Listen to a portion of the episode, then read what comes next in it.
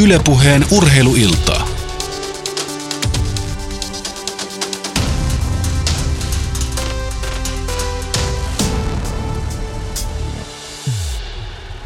Joskohan sitä oltaisiin matkalla kohti kevättä, ainakin Yle Puheen urheilustudioon aurinko vilahtelee pilvien takaa. Olisi jo korkea aika, olisi mukava päästä ulos hiukan lämpimämpää, mutta toisaalta sää ei meitä haittaa.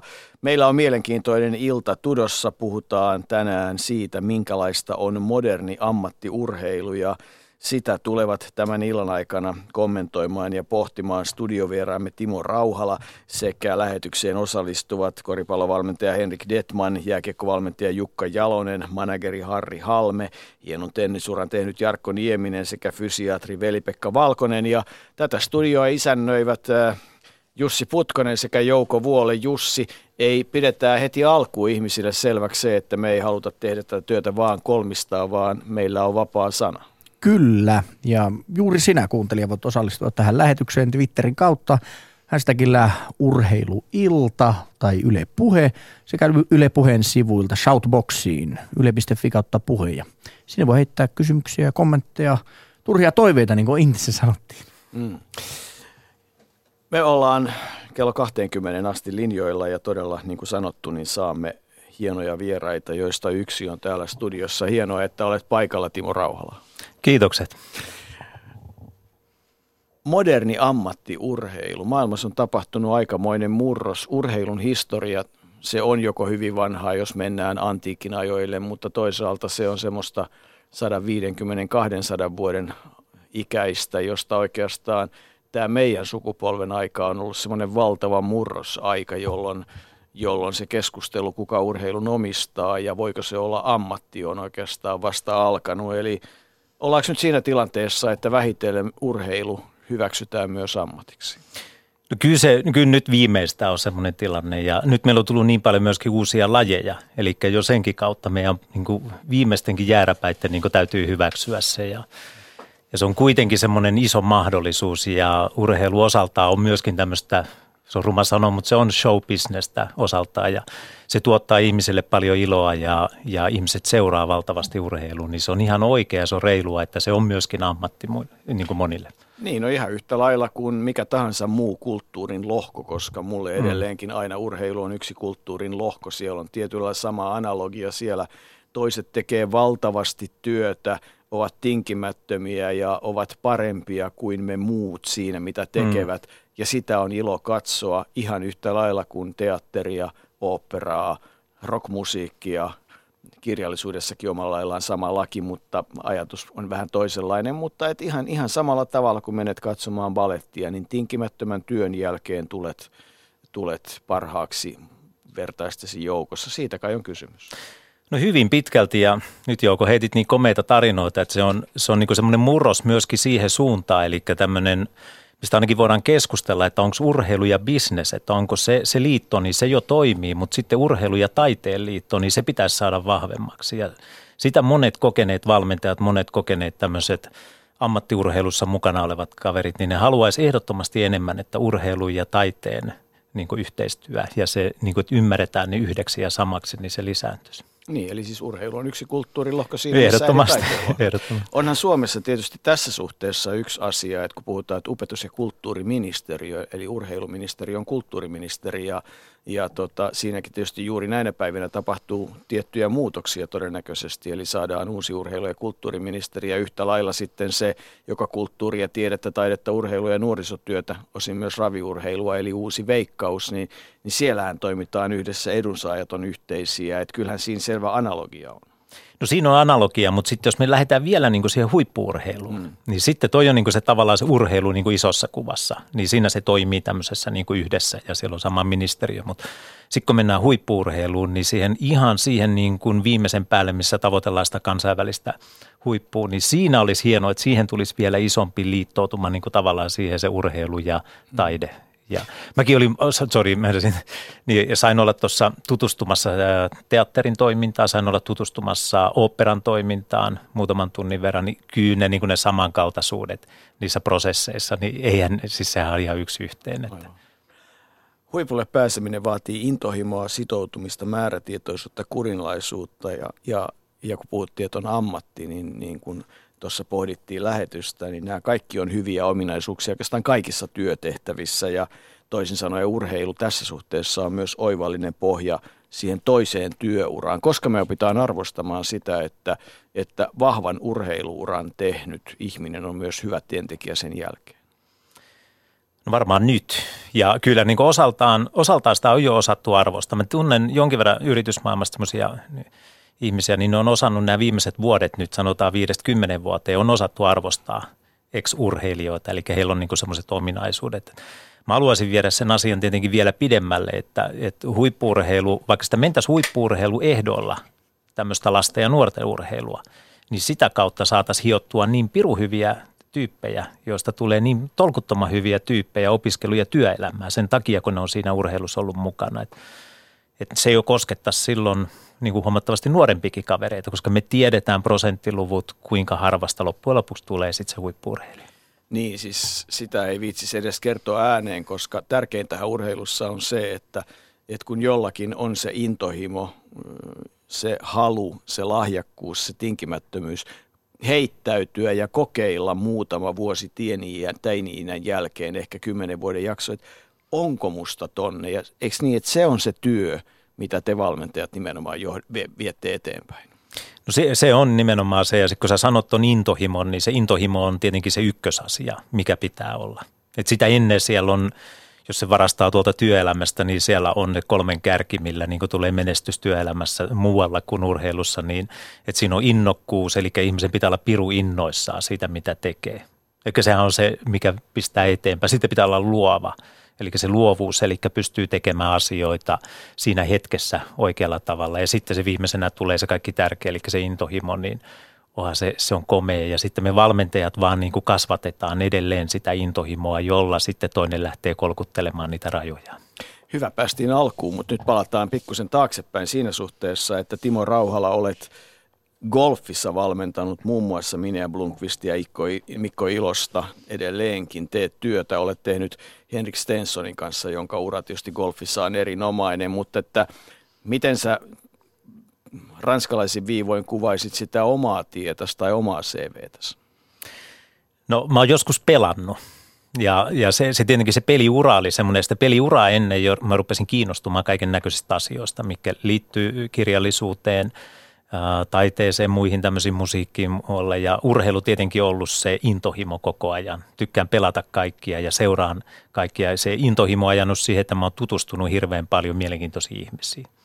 Ja sitä kautta mä oon päässyt hienosti niin kuin piireihin sisälle tavallaan nimenomaan siihen huippuurheilun ytimeen jossakin kohtaa. Ja se on tietenkin semmoinen, mistä on hirveän kiitollinen. Ja, ja sitten sieltä edelleenkin pitää sanoa yhden kerran vielä se niin kuin tullut tämmöiseksi intohimo-valmentajaksi, joka, joka sitten – sitten on päässyt toimimaan Eurooppa-touripelaajien kanssa, ihan maailman huippupelaajienkin kanssa. Ja se on tietenkin, se on ollut kasvattavaa, kasvattavaa aikaa ja, ja todella nautittavaa aikaa.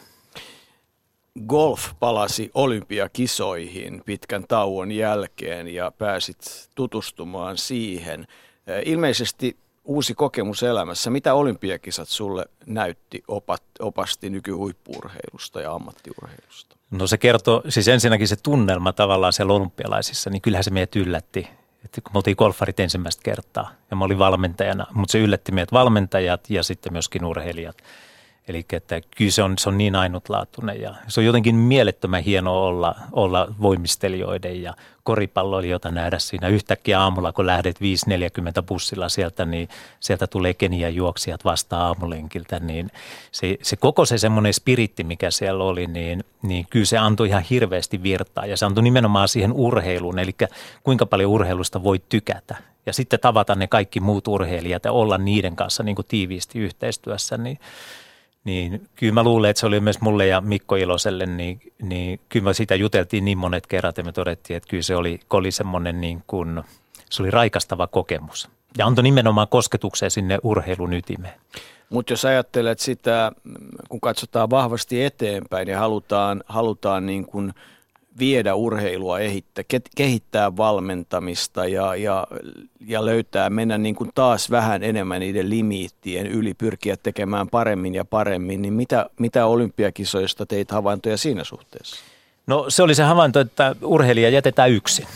Eli että urheilijan ympärillä ei ole suomalaisia, siis mä, mä tykkään urheilijoista niin pirun paljon, että mä oon tietenkin vähän mustavalkoinen näissä asioissa, mutta, mutta niin kuin loistavia urheilijatyyppejä, mutta mä huomasin, että kyllä, kyllä se niin kuin mistä ponnistetaan, niin se on liian, liian tota, hento, hentoalusta, mistä ponnistetaan ja ja meillä pitäisi olla vahvempi tukiverkosto urheilijoiden ympärillä. Sen mulle jäi sieltä mieleen. Ihmistä pitäisi urheilijoista, nuorista urheilijoista pitäisi välittää huomattavasti enemmän.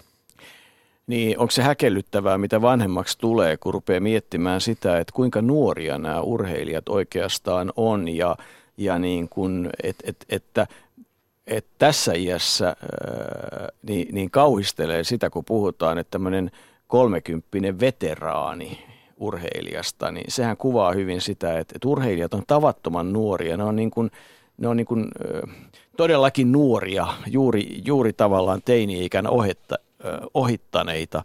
Ja sitten niiltä edellytetään hirveitä henkistä kypsyyttä, kestää erilaisia painetiloja ja muita. Onko tästä kysymys?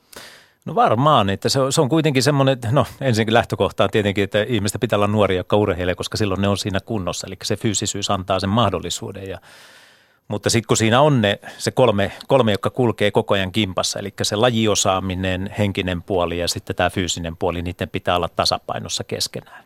Ja niitä kaikkia pitää niin kuin joka ikisessä treenissä koko ajan, ne pitää pitää niin kuin kimpassa ja – pitää niin kuin muistaa se, että, että tulee henkisesti vahvemmaksi. Kun sitten meet olympialaisiin esimerkiksi, siellä on kaikki maailman parhaat. Mm.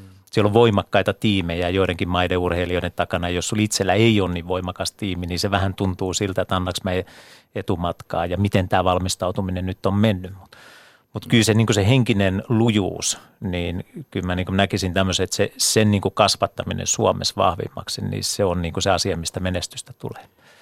Niin, nämä asiat, tämä urheilijan, urheilijan tukiverkko ja urheilijasta huolenpitäminen tarkoittaa myös sitä, että sillä poistetaan urheilijalta mahdollisuus esittää niitä excuse, niitä, että mutta kun, eikö niin? Siis että ne pitää saada kaikki pois, onko siitä myös kysymys? On, siis ammattiurheilussahan on se hyvä puoli, että ammattiurheilussahan yksi asia pitää olla, niin kuin mikä nostetaan esille, niin on se, että älä selitä Eli se on niin kuin se hieno homma. Että mun mielestä ammattioriurheilun siihen kuuluukin osalta, että saa vähän niin kuin speksailla ja selitellä, mutta ammattilaisurheilu on jo sellaista, missä sä heittäydyt siihen mukaan oikein voimakkaasti, niin ei siinä kannata mitään selitellä. Ja silloin, jos taustat on kunnossa, tiimi toimii loistavasti, niin tälle selitykselle ei niin kuin jätetä oikeastaan sijaa ollenkaan.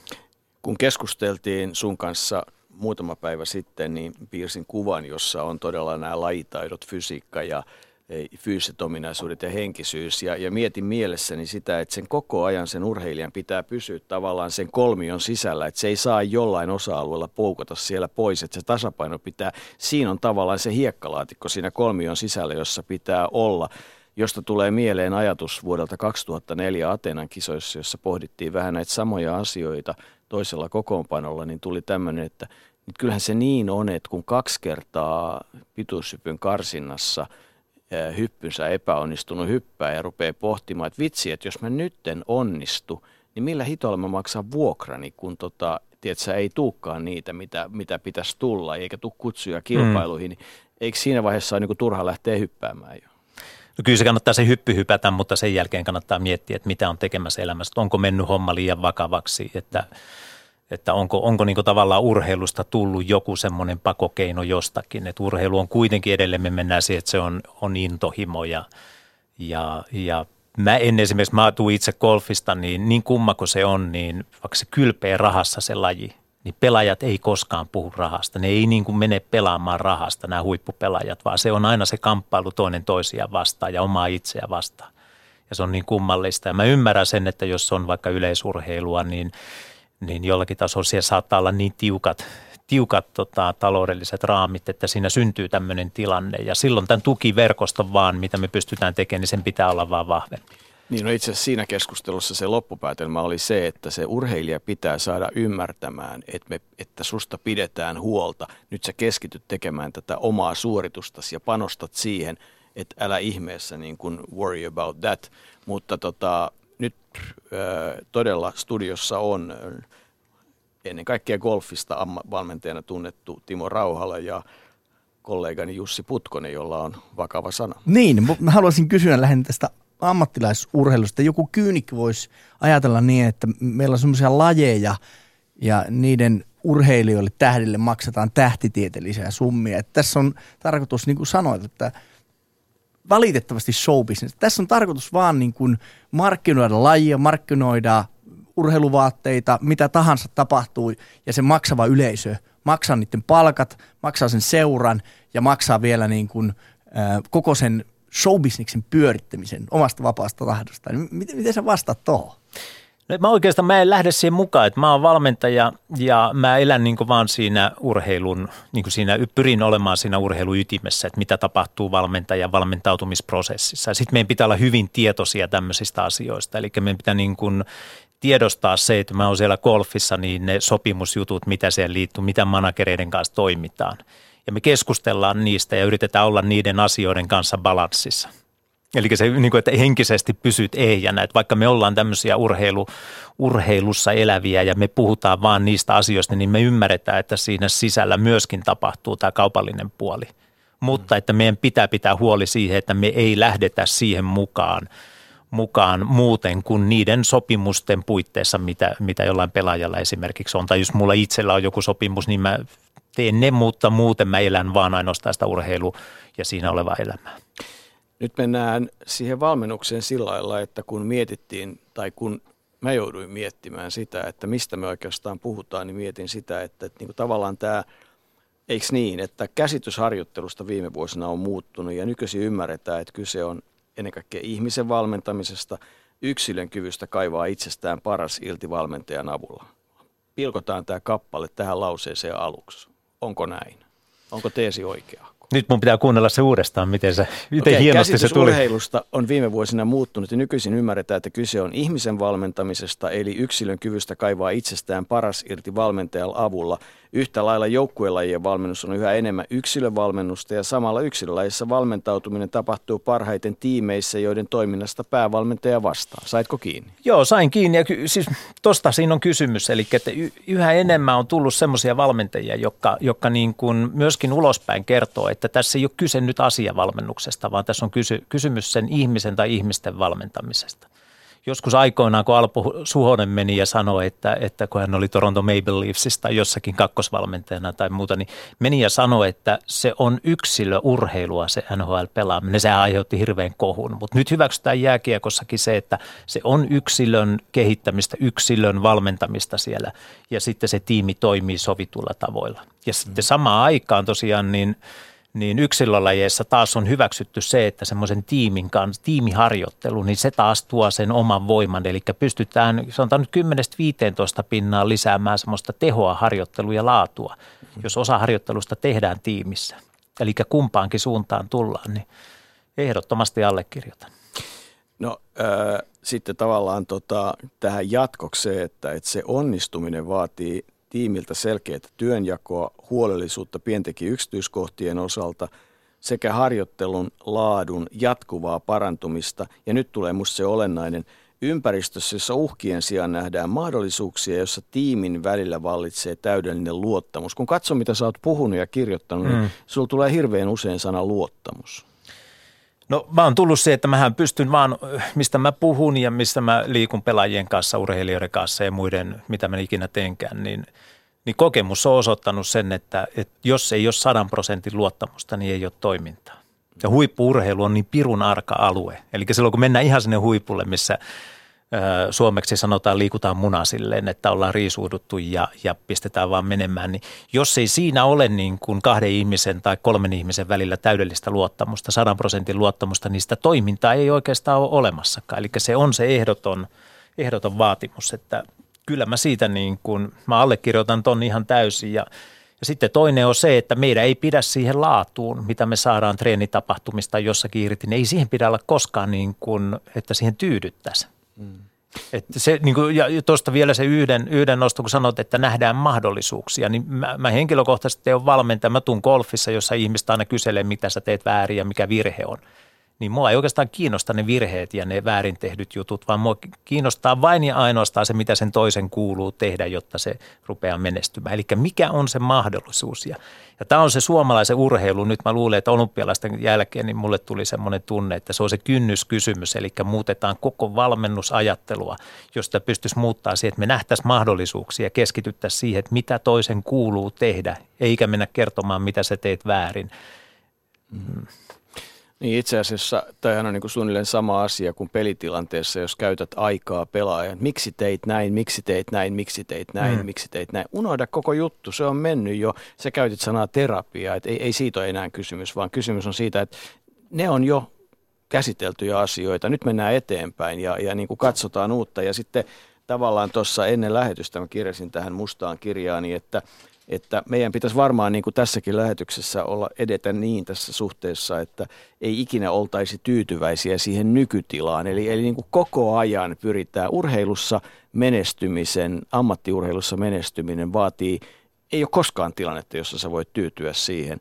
Joku muistaakseni urheilija, joku palloilija, jolle, joka oli mielestään sitä mieltä, että hei valmentaja, että nyt mä osaan tämän jutun. Mä osaan tämän jutun. Mä oikeasti osaan tämän jutun.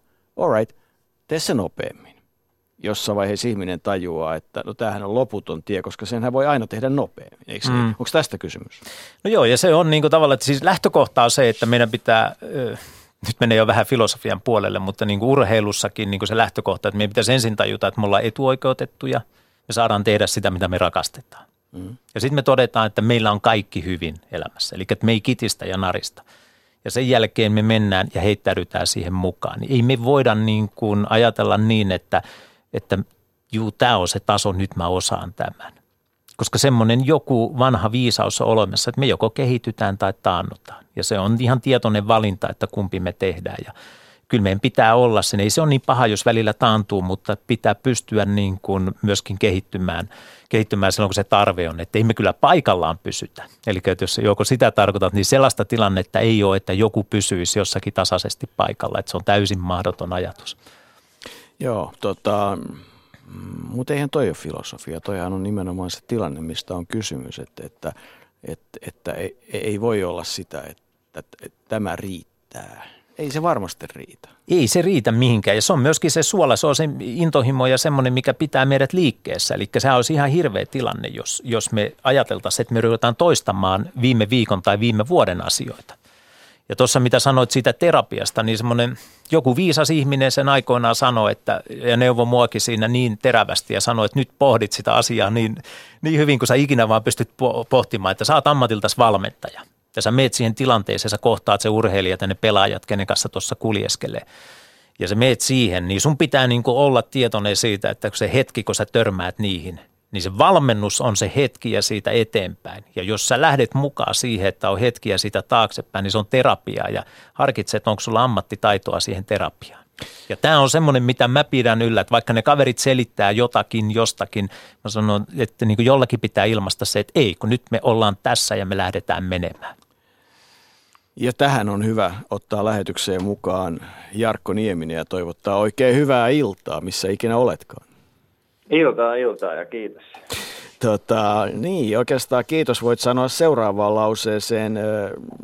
Oletko sä nyt ihan oikeasti toisen lain Suomen mestari tällä hetkellä ja iloitsetko siitä, että klassikon voittanut? No joo, no se ihan faktaa ja tietysti tosi iloinen joukkueen puolesta ja, ja seuran puolesta, koko organisaation puolesta enemmänkin. Mm, ja sitten maalikin on tehty salibändi SM-liigassa, ei vähäinen asia. Meistä varmaan, kun, ja en tiedä, Timo on saattanut jopa semmoisenkin tehdä, mutta minä en missään tapauksessa. Mutta hei, mennään eteenpäin. Jarkko Nieminen, sulla on ihan valtavan hieno ja, ja pitkä ura ammattilaisena ja olet, olet niin kuin vienyt järjestelmällisesti itseäsi eteenpäin, et ole tehnyt kompromisseja ja niin edelleen, mutta Katsotaan eteenpäin. Mitä tämä sun pitkä ura, mitä tällä hetkellä, mitkä vois olla ne tärkeimmät asiat, mitkä sä haluat viedä A, niiden tennispelaajien kanssa työskentely, jonka kanssa tuut työskentelemään, tai B, suomalaiseen urheiluun ja tennikseen mukana? Mit, mitkä on ne pääopit, mitkä oot saanut?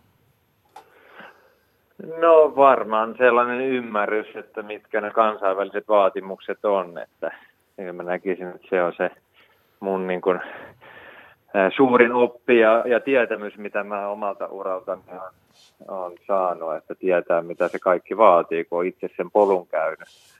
Niin tota, tietysti mielellään niin sitä selvittää niin pelaajille kuin tietenkin miksei totta kai ää, valmennuspuolellekin. Ja ihan y- yleinen viesti sellainen, mikä varmasti ää, koskee kaikki menestyjä, on sitten ala mikä tahansa, että ei, ei koskaan lopeta – tota, oppimista tai yrittämistä kehittyä, olla parempi. Et, mm. et varmaan niin se, se, on, se tuli tuossa matkan varrella ainakin selväksi, että muuten juna menee nopeasti ohi, varsinkin niillä aloilla tai lajeissa, missä kilpailu on, on kova ja, ja laji menee paljon eteenpäin. Jarkko Nieminen, lienee kuitenkin niin, että kun urheilua kovat, kuvataan, että, että se on kovaa touhua ja, ja se vaatii niin kuin paljon tekemistä ja, ja se on kova ammatti, mutta säkin oot niin pitkään ollut mukana, että toinen klise on se, että tavallaan en päivääkään vaihtaisi pois, että onhan se sitten kiehtovaakin, kun siihen tosissaan heittäytyy. Et, et suositteletko heittäytymistä huippuurheilijan uralle? No, ehdottomasti, jos se on se oma juttu. Et en mä, mun, mun mielestä pelkästään kiehtovaa, että mä niin kuin vähän ihmettelen, tai en ehkä ihmettele, vaan vähän sääli, jos kuulee joitakin entisiä urheilijoita, kun sanoo, että on jotenkin hel, hel, sillä tavalla, että eli sellaisessa paineessa, että ei nauttinut ja, ja se paine niin kuin pilasi sitä, sitä tota, nautintoa siitä, tai että ei pystynyt nauttimaan siitä hetkestä niin paljon kuin ehkä näin jälkeenpäin olisi ää, olisi pitänyt, niin kyllä mä ainakin nautin joka hetkestä ja, ja tota, se, se kokonaan, totta kai sinne tulee vaikeita hetkiä ja jokainen hetki ei ole ihan yhtä hieno, mutta toisaalta se urheilu, kun vuoristorataa, niin sitten oppii, kun on niitä alamäkiä, niin oppii arvostaa niitä, niitä onnistumisia, niitä hienoja hetkiä. Ja aina se kokonaisuus on ollut mun mielestä niin älyttömän hienoa, että en mä ole, tota, mun mielestä koko, koko matka oli niin hieno, että en todellakaan vaihtaisi päivää pois. Ja sen, sen takia, että kun halusi olla, yritti olla parempi ja yritti menestyä paremmin ja paremmin ja, ja se suurin tavoite oli nähdä ne omat maksimit tenniksessä, niin mä olin tietenkin valmis tekemään tosi kovin töitä sen, sen eteen ja, ja tota kaikki lailliset keinot, mitä, mitä pystyy tekemään sen eteen, että mä olisin niin hyvä kuin mä pystyn olemaan. Timo Rauhalla tuossa hymyilee vieressä ja jotenkin mä tunnistan meidän keskustelua ennen lähetystä, kun Timo, niin Timo jotenkin niin kuin vihasi semmoista tasaisuutta, että saa tulla laakson pohja, mutta sitten toisella puolella pitää tulla semmoinen tähtihetki. Että puhuuko Jarkko nyt niin kuin sun suulla myös tavallaan?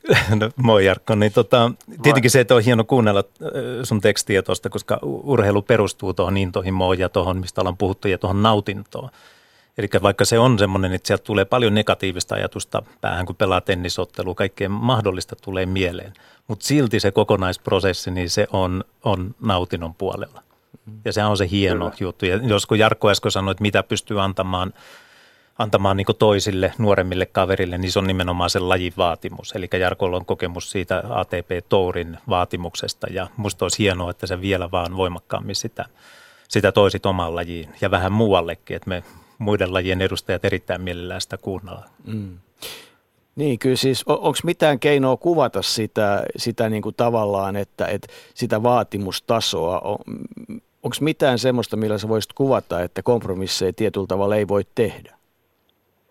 No jaa, vaikea sitä niin kuin supistaa johonkin yhteen lauseeseen, mutta että se on tietysti positiivisessa mielessä kovaa, äh, kovaa leikkiä, mutta hienoa saman, saman aikaan – mutta et ei, niin kyllä siinä pitää niin kuin mennä, että se, se urheilija on, elää sitä urheilijan elämää vähän sillä tavalla, että kaikki vaikuttaa kaikkeen. Että jos, jos haluaa menestyä, niin kyllä se urheilu, kaikki mitä sä teet, niin se tosiaan vai, vaikuttaa siihen, siihen urheiluun ja siihen tekemiseen. Että se ihanne, että on, on taustat kunnossa ja perheasiat kunnossa, sä pystyt keskittyä olennaiseen ja pystyt tekemään tekee tota, kova, kovin töitä ja pistää ka, koko sun kapasiteetin siihen, siihen tota, että kyllä sen ehdoilla niin täytyy, täytyy mennä, että se, kyllä mä tiedän, että moni nuori urheilija ei sillä tavalla ymmärrä, että se että mitä se sellainen urheilijan elämä on, ja kuitenkin tavoittelee ja haluaa,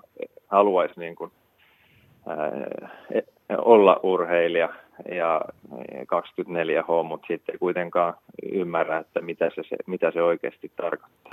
Mutta eikö sä yhtä aikaa nyt kuvannut juuri sen, mikä huippuurheilussa on se kaikkein kiehtovin asia, siis se, että kun kaikki vaikuttaa kaikkeen ja itse voi kaikella tekemisellään vaikuttaa?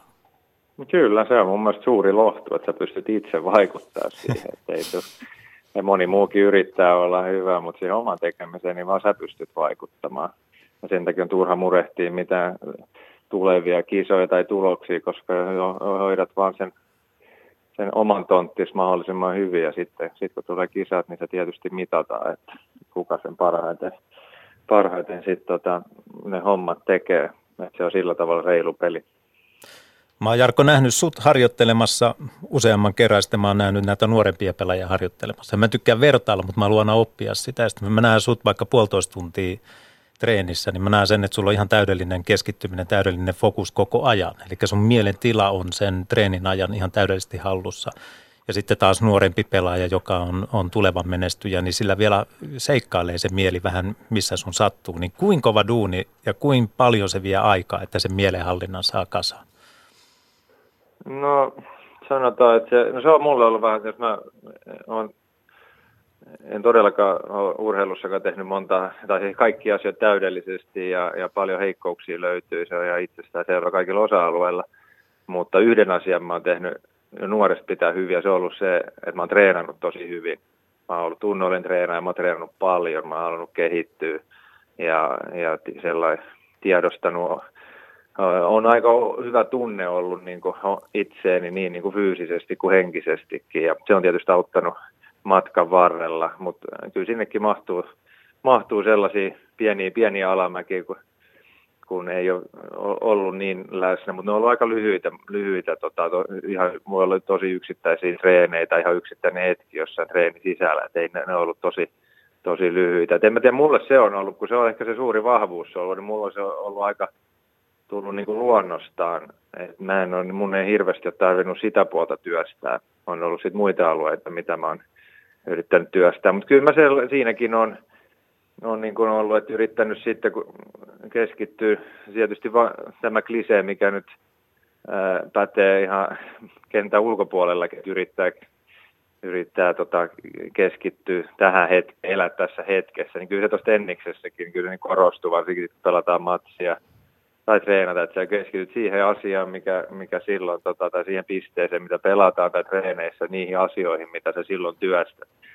Niin, niin tota, et palaa menneisyyteen, että miten on mennyt tai johonkin tulevaan alas siinä miettiä jotain kahden päivän päästä kisaa, että pitää, homma pitäisi mennä paremmin ja näin. Että kyllä siitä täytyy niin kuin semmoista, jotain, kenen erilaisia työkaluja siihen on, mutta kyllä itse on niin kuin, siihen varsinkin sitten, kun mitä enemmän tuli kokemusta, niin, niin löysin helpommin ne tavat, miten pystyy, pystyy tota, vielä paremmin keskittyä siihen olennaiseen ja siihen, että, että nyt kun on nyt kun tehdään tätä, niin tehdään täysin tätä, vaikka aina on treenannut täysin, niin ehkä pystyisit vielä, niin kuin, vielä keskittyä niihin tiettyihin ihan pikkujuttuihin vielä paremmin, kun tuli, tuli ikää lisää. Ja sanotaan, että mä edellä viimeisen valmentajan, saksalaisen valmentajan kanssa, mikä mulla oli, niin harjoiteltiin paljon, puhuttiin sellaista on-off-tilasta, että tenniksessä se rytmi on, äh, vaikka no, treeneissä suht, suhteellinen pallon lyöminen kokonaisaikaa on suurempi kuin ottelussa. Et siinä, jos on kahden tunnin ottelu, niin se on aika pieni osa siitä, kun lyödään palloa. Niin silloin, silloin puh, niin, tämän valmentajan paljon harjoiteltiin sitä on-off-tilaa. Silloin kun pallo on käynnissä, sitten ollaan ihan sata siinä on-tilassa ja sitten heti offille, kun se pallo on ohi ja sitten taas uudestaan. Et mäkin olen aina ollut hyvä fyysisesti, niin mä olin välillä, menin se sellaisessa on-tilassa koko ajan. Ja mä en, en tietysti kuluttaa energiaa niin henkisiä kuin fyysisiäkin, mutta mulla oli aika hyvin kummassakin kapasiteettiin, mutta sitten kun tuli tuli, piti olla niin kuin, kuitenkin, kun aina mitattiin sitä maksimia pelata maailman parhaita vastaan, niin se ei välttämättä, jos mä vähän on koko ajan ontilassa ja pelataan se viisi erää, niin kyllä siellä se taso sitten tippuu sen verran, että se ei riitä jotain, joka on maailman seitsemäs vaikka, niin kyllä siellä niin yritetään maksimoida ja toi oli mulle sellainen ainakin tärkeä ja, ja oikeastaan oivaltin sen hoivaasin sen silloin vielä tärkeämmin näinä viimeisin vuosina, että mitä se on ja off, off tarkoittaa. Että vähän on nappula, kun pelataan ja on, se on treeneissä. Sitä mä mäkin otin tosi, pystyi olla todella rento ja vitsaille sit pallojen välissä tai puolten vaihdossa, kun treenattiin. Mutta sitten kun, sit kun treenataan, niin sitten täysillä on ja keskittyminen siihen ja kaikki energia siihen. Ja sitten taas offille ja juodaan vettä ja voi heittää huonon vitsi ja sitten taas mennään. Joo, toi on hieno kuulla. Tämmöisen valmentajana tietenkin tulee just tämmöistä, kun sanotaan, että on niin tiellä huippuurheilijaksi ja tiellä tämmöiseksi ammattiurheilijaksi tiukoissa lajeissa, niin – sitä toivoisi, että tuommoiset asiat, mistä sä nyt puhut, että niistä ruvettaisiin jo silloin 12-14-vuotiaana. Eli ne olisi mm, semmoisia, mistä niin puhuttaisiin ovelalla tavalla, ei ruvettaisi opettamaan, vaan puhuttaisiin ovelalla tavalla, arvostettaisiin tuommoisia asioita, jolloin meille tuli, tulisi niin eri lajeihin urheilijoita, jotka koro, niin ne hallitsee tuommoiset asiat. Niin kuin säkin sanoit, että sä oot jollakin keinolla luonnollisesti oppinut noin. Samalla lailla kuin mm. Mikko Ilonen, kenen kanssa on saanut pitkän tien kulkea, niin Mikko on myöskin ihan samanlainen, että – että silloin tämä on-off olemassa ja se läsnäolon kyky siinä hetkessä, kun on treeni tai kilpailu, niin se on aivan ilmiömäinen.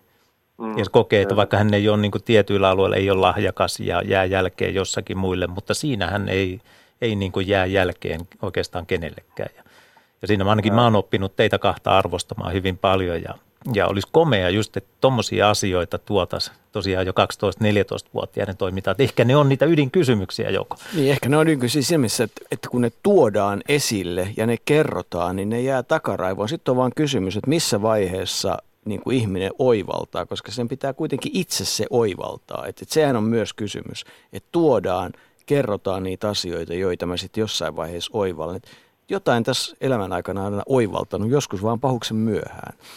Kyllä Jarkko, se on su- iso, iso juttu, anteeksi. Niin, jatka tota, vaan. Tähän, että jos nuorena saadaan nuori oppimaan, just oivaltamaan ja, ja, ja tajuamaan, ja et, et mitkä, on ne, mitkä on ne oikeat asiat, mitkä, minkä eteen täytyy tehdä töitä ja, ja tiedostamaan, tiedostamaan, niin kuin jos mä tuon tenniksestä, niin tiedostaa, mitä, mitä mä itse tällä hetkellä teen ja mitä mä yritän tehdä ja millainen vastustaja, mitä se tekee, mitä se tekee hyvin ja huonosti. Tiedän niin paljon pelaajia ja aika hyvin, hyvinkin pelaajia, mutta jos se korostuu kun nuori, niin ei voi olla niin hyvin pelaajia, mutta ei, ei, oikein, ei yhtään tiedostaa, että mitä, mitä siellä kentällä tapahtuu, vaikka on osa lyödä hyvin ja on hyvä pelaaja. Näin se on, Jarkko. Tota, me ollaan nyt viety vähän enemmän aikaa sulta kuin mitä alun perin kai tässä puhuttiin, koska sulla on perheen pää siellä, joka vaatii tällä hetkellä varmaan huomiota. Teiltä taitaa olla toisenlaiset harjoitustoimet edessä vai? Joo, tämä vauhtia riittää kyllä. Mm. Nuori, helppo, elää, helppo elää hetkessä. Niin, helppo elää hetkessä, mutta että eikö kohta ole nukkumaan meno aika? Joo, kyllä se lähestyy kovaa vauhtia. Jarkko, me päästetään sut niihin hommiin ja kiitetään mukanaolosta ja toivotaan, että ihmiset älyää kysyä sulta näitä sun kokemuksia, koska se on tärkeä asia. Kiitokset Jarkko Kiitos. ja ollaan yhteyksissä. Joo, tehdään niin. Kiitos paljon. Ylepuheen urheiluiltaa.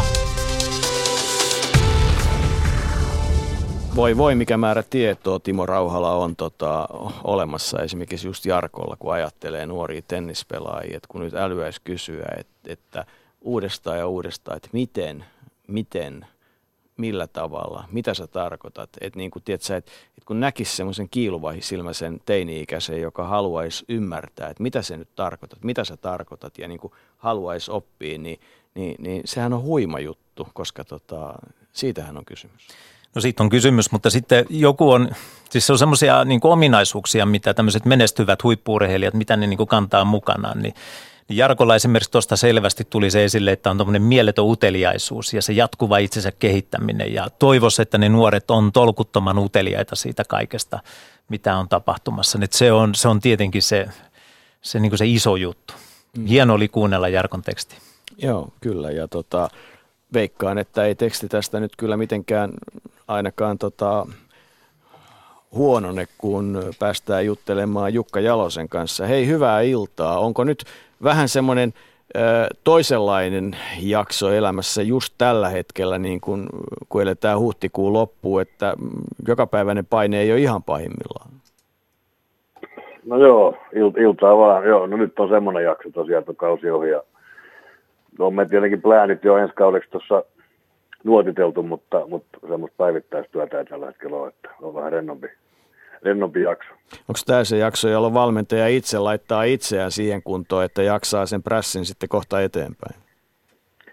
No joo, kyllä tässä tarvii vähän niin kuin ottaa lätkää etäisyyttä, että jokainen varmaan omalla tavallaan omia harrastuksia ja niiden parissa touhuu ja perhe- ja kavereiden kanssa, että se on kuitenkin aika, aika tärkeää, kun se kausi alkaa oikeasti, niin siinä ei paljon mitään muuta ehdi kuin valmentaa ja ajalla, ajalla Helsinkiä ja kodin väliin. Mm. Ja sitten ottaa lentokone ja ajella mukavia lentomatkoja, että, että tota, kun monella on haave päästä lentämään, niin, niin en viitti edes käydä keskustelua siitä, että kuinka kivaa se on. Mutta tota, hei, Jukka Jalonen, vakavasti puhuttuna, mitä viimeinen vuosi KHL jokereiden päävalmentajana sun pitkälle uralle toi sellaista, joka, joka saattaisi olla niin kuin oppia tai mielenkiintoista tai meille kerrottavaa? No kyllä se ainakin isossa kuvassa sen opetti, että koko ajan pitää niin kuin yrittää kehittyä, kehittyä itse valmentajana ja, ja tota, sitä kautta sitten yrittää kehittää myös omia pelaajia omaa joukkuetta yhdessä tietenkin sen oman valmennustiimin kanssa, että, että ei tässä niin kuin voi missään vaiheessa jäädä silleen niin kuin tulee makaamaan tai kuvitella, että joku homma olisi nyt valmis ikään kuin, tietenkään välttämättä niin tehtykään, mutta kyllä tässä koko ajan niin kuin pitää, pitää työstää, kun silloin kun joukkojen materiaali kuitenkaan ei ole ihan, ihan välttämättä sarjan ihan niin kuin kärkeä, niin se vaatii sitten entistä enemmän niin kuin valmennukseltakin, että, että löydettäisiin jotain, jotain semmoisia asioita, mistä saataisiin pikkusen kilpailua suhteessa meidän parhaisiin ja kovimpiin vastustajiin, että, että että välttämättä ei saatu ihan niitä asioita esiin näkyviin niin kuin olisi haluttu, mitä, mitä me ehkä pyrittiin, pyrittiin saamaan. Joitain ehkä jonkun verran kauden loppuvaiheessa varsinkin, mutta, mutta ei silleen kokonaisvaltaisesti, että kyllä jäi aika paljon nälkää meille valmentajille varmaan pelaajillekin ensi kaudeksi. Kun kyse on ihmisen valmentamisesta, eli yksilön kyvystä kaivaa itsestään paras irti valmentajan avulla, niin miten, miten teillä on siihen aikaa, kun teillä on iso, ehkä 3-40 pelaajan ryhmä, jonka kanssa pitäisi, jokainen yksilö pitäisi saada viritettyä huippukuntoon, jotta se joukkue voisi toimia?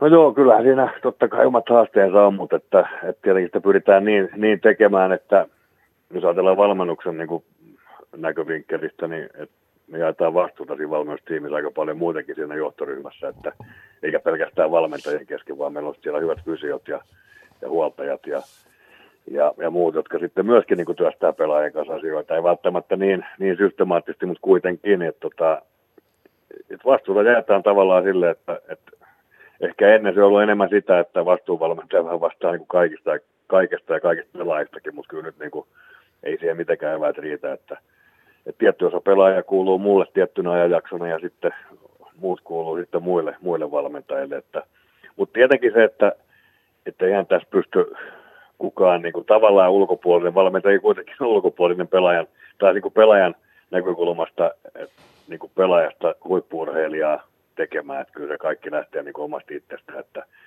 että kyllä se on yksi asia varmasti myös, mikä sitten tuli viime kaudella niin kuin havaittua, koska kilpailu on todella kovaa ja meidän pitäisi pystyä saamaan niin kuin joka ilta peleissä niin kuin maksimi joukkueesta ja niin kuin yksilöstä irti ja, ja, ja kyllä se nyt huomasi siinä, että ihan, ihan kaikilla välttämättä se oma semmoinen äh, halu kehittyä siinä arjessa ja päivittää, tehdä ihan täysillä töitä ja ottaa ihan itse kaikki irti, niin niin sitä nyt välttämättä ihan kaikilla ollut ja, ja silloin me annetaan jo pikkusen muille tasotusta, että, että se on yksi semmoinen juttu, mikä liittyy sitten vähän rekrytointiin, että minkälaisia pelaajia jatkossa hankitaan ja mitkä on tärkeät kriteerit sen suhteen, koska en, en mä valmentajana pysty, pysty niin kuin mitenkään kenestäkään pelaajaa, huippupelaajaa tekemään. Mä voin vähän auttaa jeesaa ja antaa, antaa vähän osviittää ja vinkkejä, mutta kyllä se kaikki lähtee sitten urheilusta itsestään. Mut mennään sen verran tähän suomikiekkoon, että, että nythän meillä on niin kuin vuosi toisensa jälkeen ennen kaikkea tuoda, ja kaikissa ikäluokissa, mutta nuorten ikäluokissa on tullut hyvää tulosta. Nyt oltiin MM-kisoissa kakkosia ja on voitettu monia ikäluokkia ja niin edelleen, mutta mut jos se olennainen asia on se, että, että, että tähän ei tyydytä, vaan edelleen pyritään parempaan – niin mitäs vielä pitäisi erityisesti Suomessa tehdä nuorten kanssa, jotta asiat menis vielä eteenpäin? Et nyt kun meillä on tilanne, jos me ollaan aika hyvässä tilanteessa, niin nythän meidän kannattaisi ehdottomasti niin polkea vielä kovempaa. Mitä ajatuksia? No joo, tietenkin tuo on, tuo on niin laaja kysymys. Siinä on niin monta, monta monessa, että en mä oikein jaksa uskoa, että löytyy mitään yhtä asiaa, mitä meidän nyt kannattaisi tehdä. Että kyllä valmentaminen on niin, kokonaisvaltaista ja se pitää olla, jos aiotaan niin kuin huipulle päästä. Että siinä pitää niin monen asian olla niin kuin huippukunnossa ja tikissä, että, että kun yksilö, yksilö lähdetään siitä liikkeelle joukkueelleistakin vaikka kysymys, niin kyllä se kuitenkin se, se edelleenkin sen, sen yksilön valmentaminen, mutta lätkässä kuitenkin mä haluaisin korostaa kuitenkin sitä, että, että jääkiekossa pyritään niin kuin,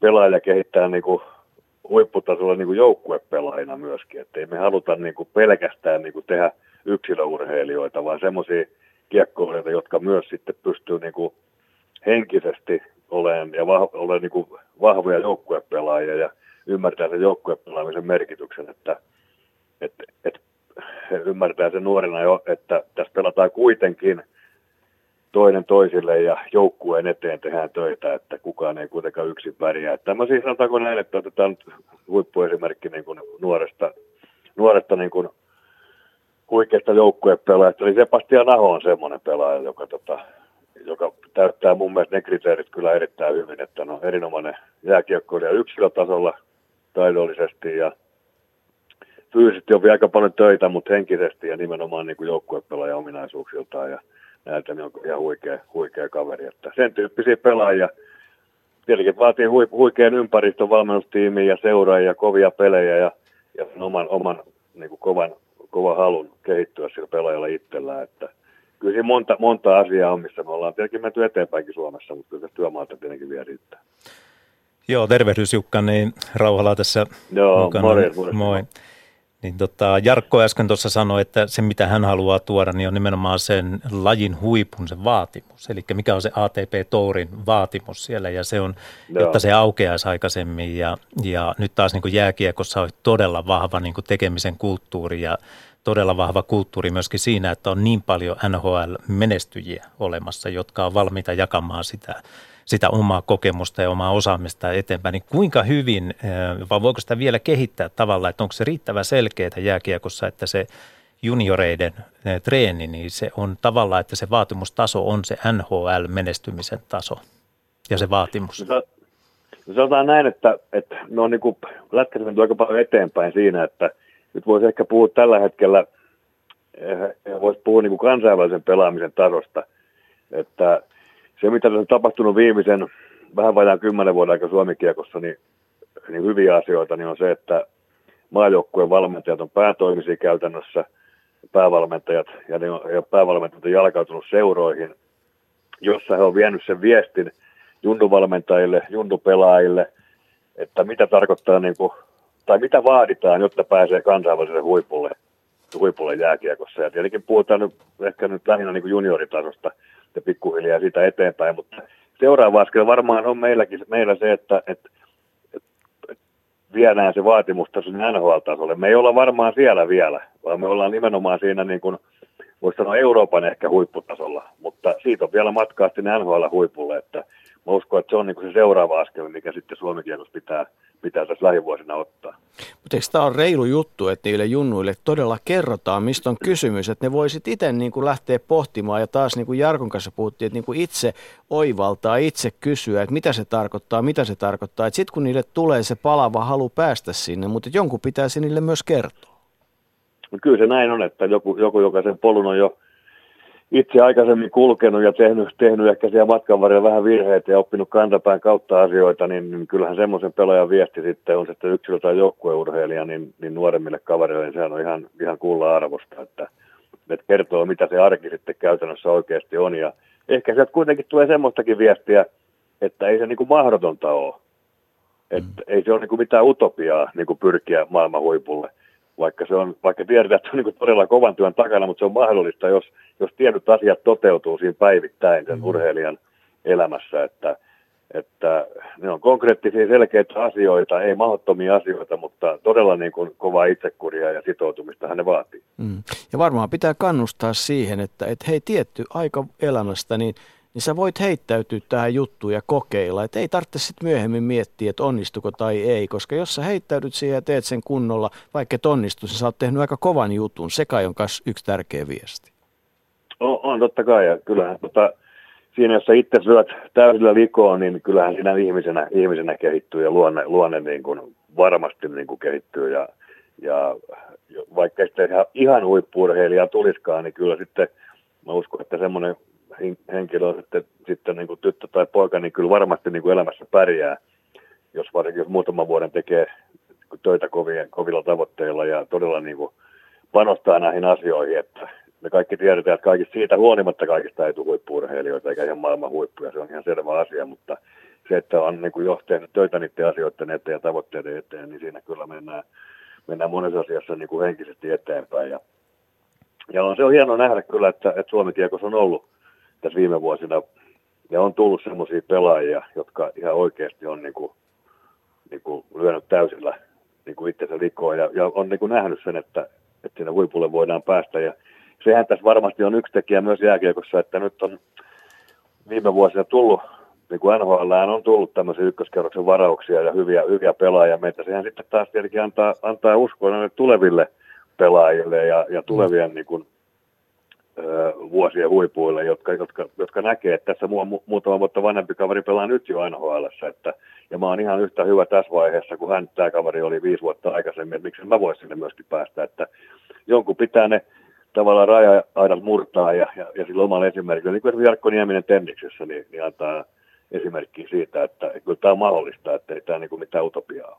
Niin, että itse asiassa vielä se, että niin kuin sanoit, että heittäytyä tähän niin kuin täysillä, niin kyllä mulla on semmoinen tunne, että kun mä katson niitä, jotka on uskaltanut heittäytyä täysillä, niin ne on myös ne onnellisimmat, vähiten ne valittaa ja, ja tota, niin kuin, että ainakin se heittäytymisen taso on, on, on hyvä. Mitä sanot Timo?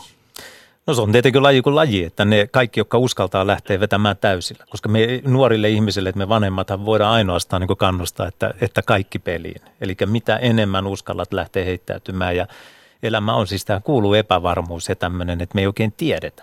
Niin me vaan kannustetaan kokeneempana. Mä ymmärrän nyt niin jääkiekossa, siellä on niin paljon – hyviä valmentajia. Siellä on tullut paljon valmentajia, jotka nimenomaan on tämmöisiä hyviä ihmisten valmentajia myöskin. Että se tiimi on tietenkin se, että se tiimi saadaan toimimaan, mutta sitten tämä tämä niin kuin täysillä vetämisen juttu, että ei jätetä oikeastaan mitään varastoon, niin sehän on Juka ja muiden rooli tässä jääkiekossa ja, ja mun rooli sitten golfin puolella, Jarko rooli tenniksessä, että me yllytetään siihen, että, että ihan, ihan niin paljon kuin ikinä löytyy. Niin, ja luodaan se, että se turvaverkko on sitten kunnolla, että voi niin kuin rauhassa heittäytyä, että, että sitten, sitten alkaa seuraava elämä, jos tämä ei tuota. Jukka, niinkö se menee?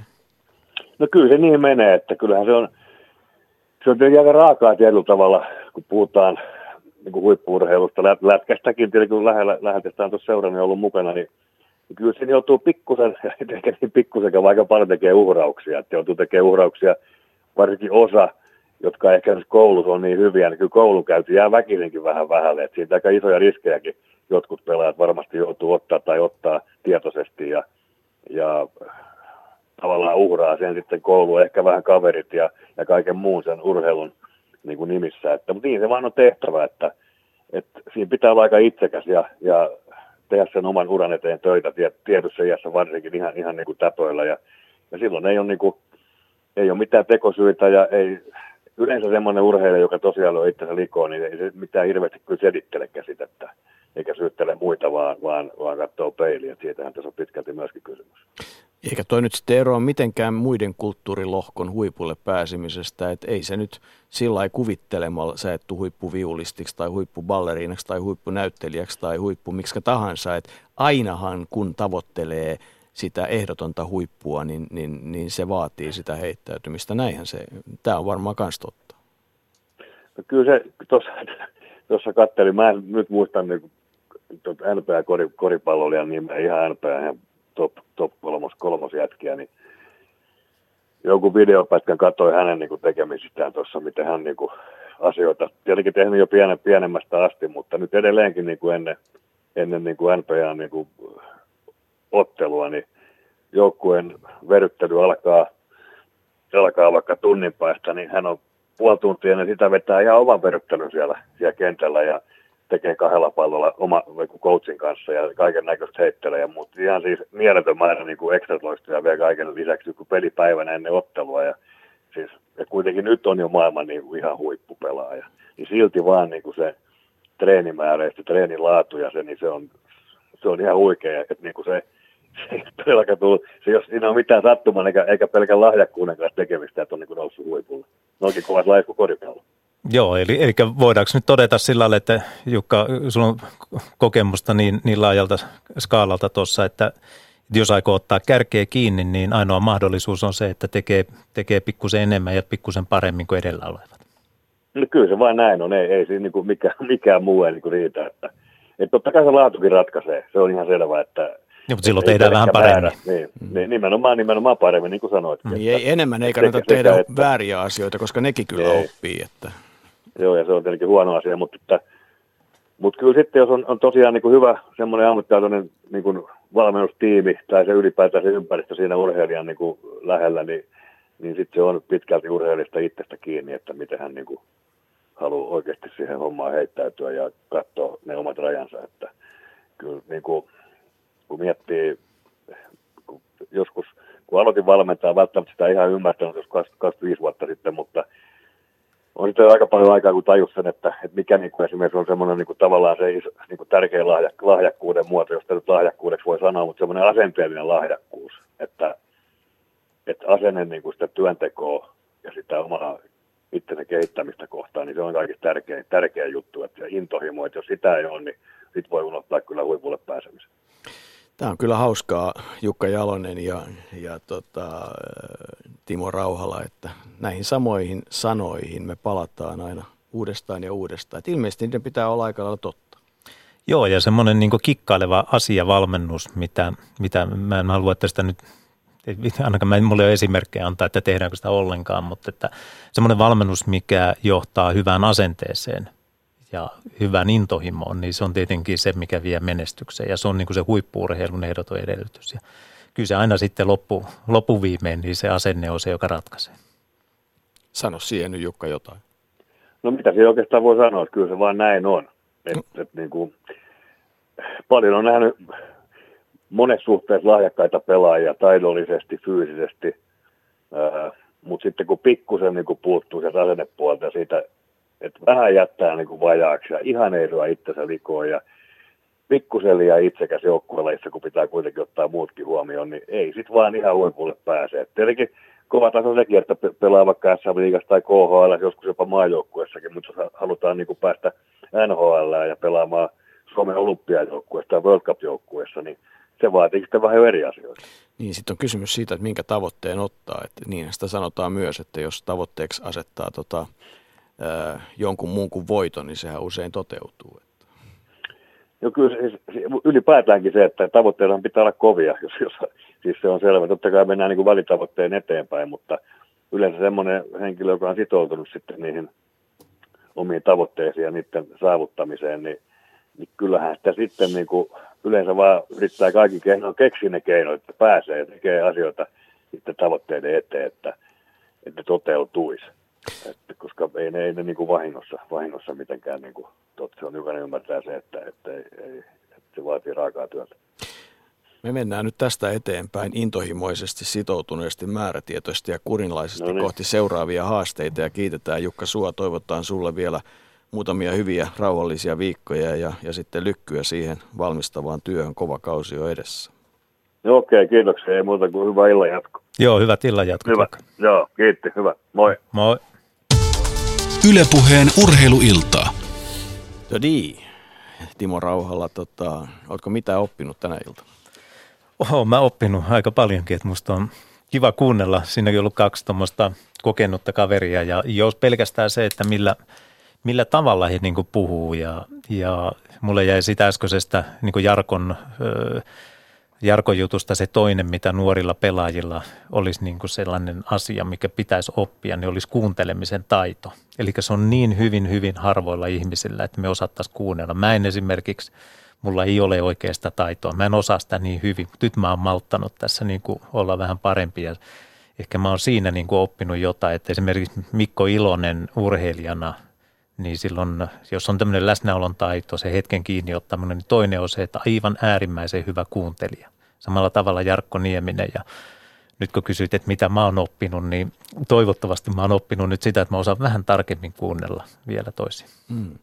Kyllähän tämä kiehtovaa on, että, että jos niin kuin huippuurheilijana oleminen on etuoikeutettua, niin onhan tämäkin etuoikeutettua, että saa kuunnella näitä asioita ja pohdiskella sitä, että – miten tämmöinen rakas kulttuurilohko, miten se voisi edelleenkin Suomessa kehittyä valtavasti. Ja tota, nyt otetaan keskusteluun mukaan sitten sunkin Timo Rauhala oikein hyvin tuntema Henrik Detman. Hyvää iltaa Henkka. Hyvää iltaa. Me ollaan tunnin verran saatu jo pohdiskella sitä, että, että mitä tämmöinen moderni ammattiurheilu on ja, ja tota, hienoa kun pääset mukaan tähän tilanteeseen. Matkalla kohti EM-kisoja, kiehtova matka, kiehtova kesä varmasti edessä ennen kuin sitten elosyyskuun taitteessa pelataan älyttömän kovia otteluita täällä Helsingissä. Joo, ihan kivat, kivat tunnelmat. Mm.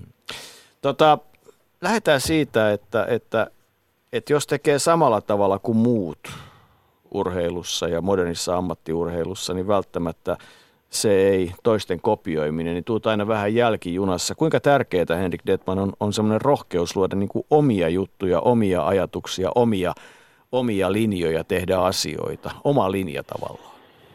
No toi, äsken kuuntelin, kun Jukka puhui tuosta kilpailuetujen etujen hakemisista ja tota, kyllähän urheilu on nimenomaan sitä, että pitää hakea erilaisia kilpailuetuja erityisesti silloin, jos ollaan, ollaan muita pienempiä tai pienemmillä resursseilla liikkeellä, niin kuin esimerkiksi Suomen kokoisessa maassa lähes aina ollaan. Hmm.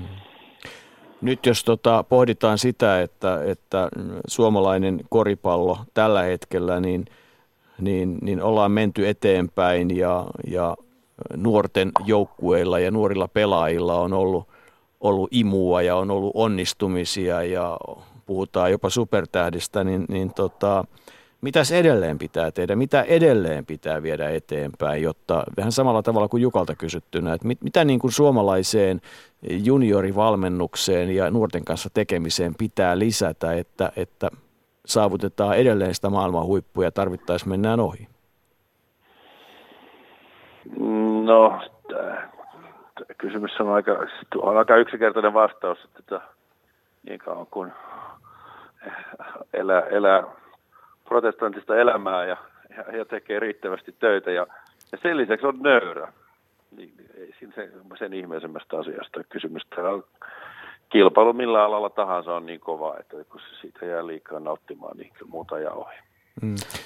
Joo, mä äsken kysyin Jukalta, moi Henkka, niin, niin tota, kysäisin Jukalta, että onko jääkiekossa niin kuin tullut semmoinen siirtymä, että on, on junnujen ja nuorten pelaajien kanssa, kun tehdään, tai miksei tehdä vaikka aikuistenkin kanssa, että, että treenin laatu ja se hetken kiinniottaminen ja muu, niin se määriteltäisiin NBA-vaatimusten mukaan, niin onko Suomessa sitten niin teillä tavalla, että vaikka – Möttölä ja Hirvoisen Jussi vetää Mäkelärinteessä, niin onko siellä tämmöinen NBA-vaatimus vai mikä se vaatimustaso on, millä, millä niin treenit vedetään läpi ja se koko toiminta?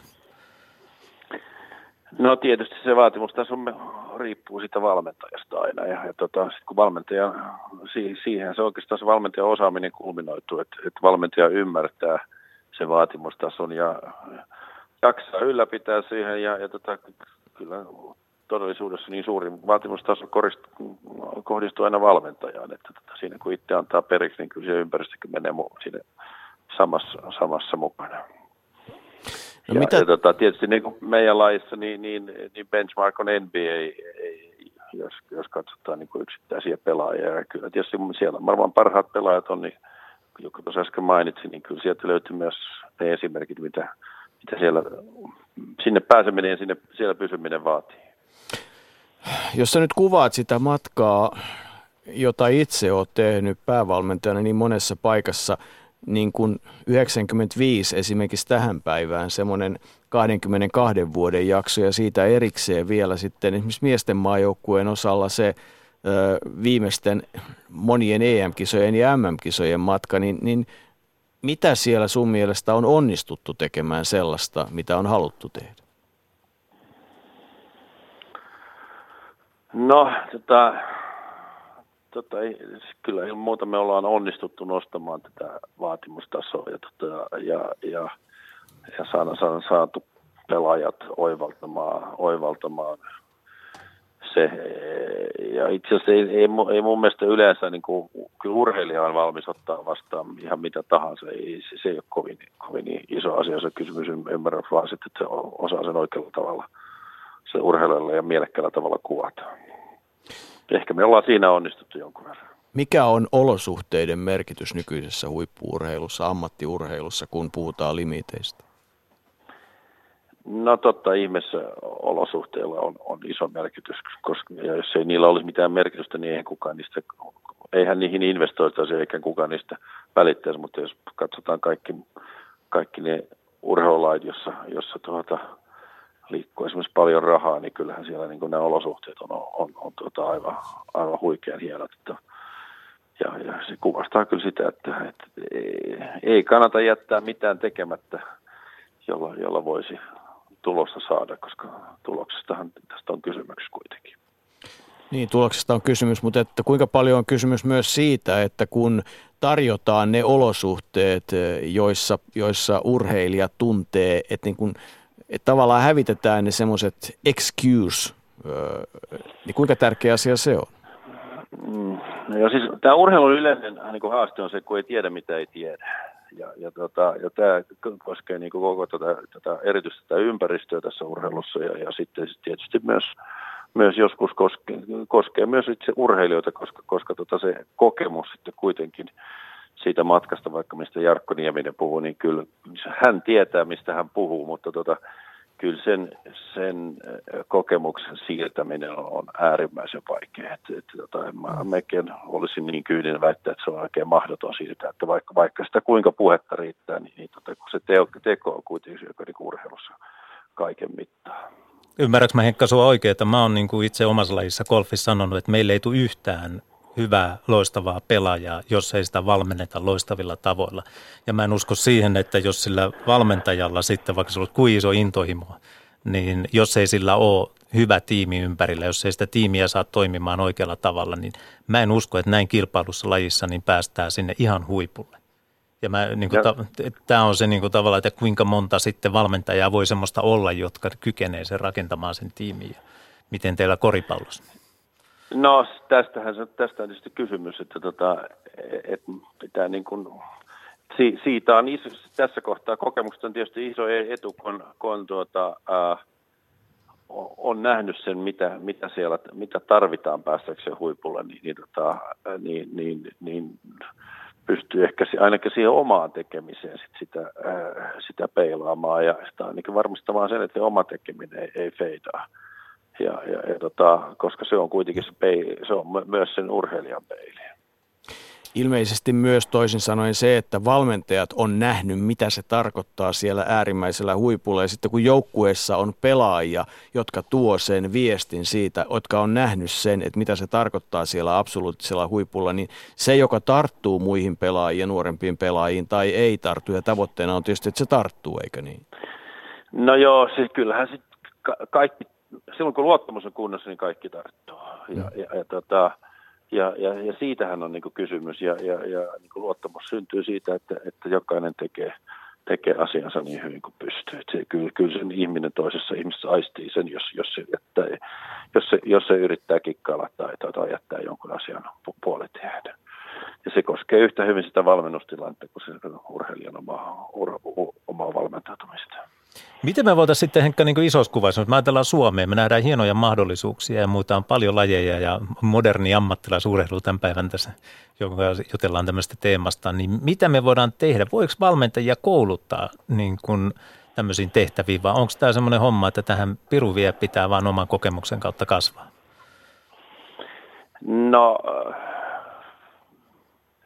kouluttautumista voidaan tietysti varmaan sillä tavalla tehdä, että, että luodaan ne, ne paikat, jossa valmentajat voi, voi nähdä tämän asian ja, ja, tota, ja, ja, ja, ja syntyy tällainen havahtuminen, että tota, se on valmentajalla yhtä tärkeä asia kuin pelaajalla, mutta kyllähän se valmentaja myös joutuu sen, ei tätä valmentamista kirjojen kautta oppia, että, että tota, kyllä se, sen jo, se ihan arjessa se joutuu opettelemaan ja, ja, tota, ja kyllä siinä, siinä, siinäkin kohtaa aika toiset oppii ehkä vähän nopeammin ja toiset 30 vuodessa.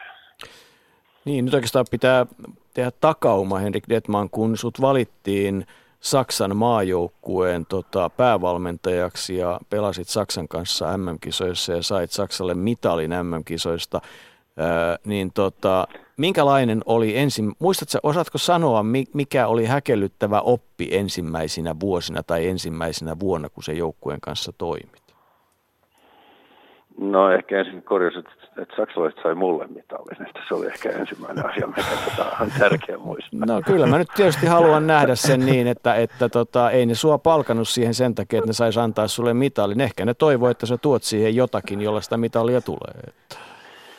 No joo, siis kyllä kaikenlaista oppia tässä matkalla syntyy, jos, jos vaan yrittää pitää silmät auki. Se, se, sanotaan näin, että kun maailmalla ne kiertää, niin yleensäkin loppii sen, että, että ei nämä asiat ole kovin kummasista asioista kysymystä. Kyllä meillä niin Suomessa on paljon osaamista ja, ja, ja Suomessa on paljon mahdollisuuksia. Me ollaan monessakin asiassa muita, muita edellä. Ja, ja tota, mutta se, kyllä se toisaalta sen oppin, se iso oppi on se, että, tota, että, että on kuitenkin kaikki, kaikki niin kuin sen, sen, sen, sen tekemisen takana, eli, eli tota, kuinka paljon hän investoi. Tämä, on aika, tämä urheilu on aika raadullista siinä näkökulmasta, että kyllä se, se mitä se tuohon investoi, niin se, se tulee takaisin ja, ja, ja tota, laatu ja määrä sen ratkaisee. Ja, ja tämä Henkka, oli varmaan se iso oppi. Joo, Henkka, suostutko sä niin hyväksymään tämän, mistä aikaisemmin juteltiin, että, että mitä enemmän kokemusta ja mitä enemmän mennään huippuun kohti ja mitä enemmän se vaatimustaso nousee siellä, niin sitä yksinkertaisempaa se toiminta on?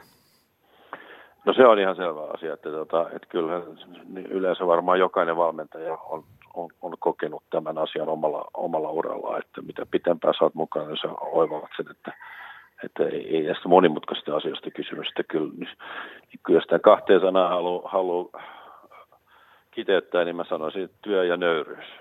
Hmm. Täällä on nyt tullut samat sanat uudestaan, työ ja nöyryys ja luottamus. No sitten se intohimo tietysti, niin. joka, joka, siellä, joka siellä oli niissä aikaisemmassa, aikaisemmassa, se on tietysti täysin ratkaiseva asia. Että tota, et, et ilman, ilman sitä ei, ei, ei mitään, mitään ihminen saa aikaiseksi. Vielä vedän tuohon takaisin tuohon sun kokemukseen on se, että kun sanoit, että Suomessa on paljon hyvää osaamista ja hyviä osaajia, niin jotta sen näkisi, niin pitää varmaan käydä välillä ulkopuolella, että ymmärtää sen asian. Se kai on myös aika iso oppi. Joo, se on, se on ihan selvä asia, että, että, että tota, sitten meillä on alueita, jossa, jossa me, tota, me ehkä osata, päästään niin kuin helpommin, helpommin niin kuin hyödyntämään tämmöisellä tai poikkitieteellisellä niin kuin osaamisella. Että kyllähän esimerkiksi meidän ymmärrys tästä oppimisesta ja opettamisesta on aika paljon pitemmällä kuin monella, monessa muussa maassa. Ihan, ihan ei tässä hirveän kauas kantti tarvitse monta tuntia koneesta tarvitse istua, että, että joo, se oivaltaa. Henrik Detman, lykkyä ja iloa ja intohimoa ja nöyryyttä ja mitä kaikkea muuta kohti niitä kisoja, jotka on edessä. Ja ainakin tällä hetkellä näyttää, että joku muukin haluaa niitä nähdä, kun hallit tuntuu täyttyvän kovaa vauhtia ja olevan täynnä. Kiitoksia. Kiitokset Enkka ja hyvät illanjatkot. Samoin sulle. Moi moi. Ylepuheen urheiluiltaa. No mitäs me se vedetään nyt sitten kasaa tämä, mitä Henkka tähän meidän keskusteluun toi ennen kuin otetaan taas lisää mietteitä tähän ammattiurheiluun? No Henkka halusi hirveästi sitä nöyryyttä tuoda ja se on kuitenkin, Henkka on tuntenut tässä pitkään, reilu 20 vuotta toimittu, toimittu välillä tiiviisti ja välillä vähemmän tiiviisti, mutta mutta kyllä niin kuin toi nöyryys, niin se on yksi semmoinen asia ja, ja, ja semmoinen aito epävarmuus, mitä Henkka ei sanonut, mutta semmoinen, että urheilijasta näkee sen, että se on aito epävarma ja se urheilija oppii niin kuin tietämään sen, että se ei tiedä näitä asioita. Ihan samalla kuin valmentaja, että on sen verran nöyrä, että pystyy hyväksymään sen, että mä tiedän, että mä tiedän, jolloin on avoin mieli ja pystyy heittäytymään siihen tilanteen täys, tilanteeseen täysillä. Ja musta se on se henkan ehdoton vahvuus ja, ja sitten tuo kovuus siitä, että se uskaltaa tuoda sen nöyryyden myöskin semmoisiin paikkoihin, missä, sitä niin kuin, missä se niin kuin kaikki eniten sitä vaaditaan. Niin musta Musta Henkka oli hirveän selkeä sananen ja on nimenomaan yksi tämmöinen niin huippuurheilun ehdoton edustaja Suomessa. Joo, ja tämä, mitä puhuin olosuhteista, niin jotenkin on semmoinen mieli, että kun urheilija kokee, että hänen eteensä tausta tekee työn ja tarjoaa mahdollisuuden, niin se niin kuin vähentää sitä halua tehdä, että hitsi viekö, mähän maksan sen takaisin sillä paremmalla tekemisellä, että nämä niin kuin palvelee toisiaan, mutta ei mennä siihen nyt.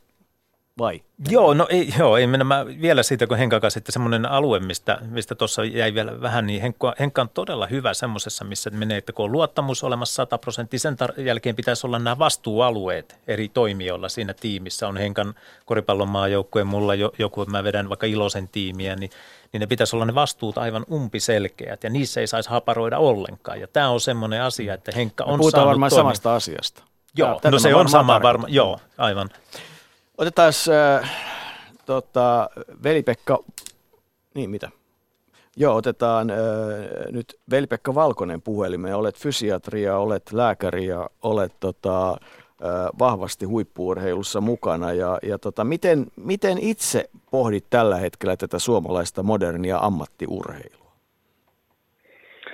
Kiitos äh, mahdollisuudesta tulla tähän ohjelmaan mukaan. Tota, tietysti kun on tämä oma koulutustausta, niin mun motto on ollut oikeastaan alusta lähtien, kun aloitin 2006 tämmöisen huippurheilijayhteistyön Veikko Sinisalon ja Soutajien kanssa, niin toimeksianto oli silloin, että pidä urheilijat terveenä, että menestymme. Ja siitä on tullut oma tämmöinen kantava prinsiippi, että terve urheilija kehittyy ja onnistuu. Ja, ja tota, osana sitä urheilijan ympärillä olevaa tiimiä, mikä tässä ohjelmassakin on hyvin paljon korostunut. Osataanko teidän alan ammattilaiset, lääkärit ja kaikki terveydenhuollon henkilökunta ottaa riittävän tehokkaasti nykyisin mukaan osaksi tehokasta valmennusprosessia?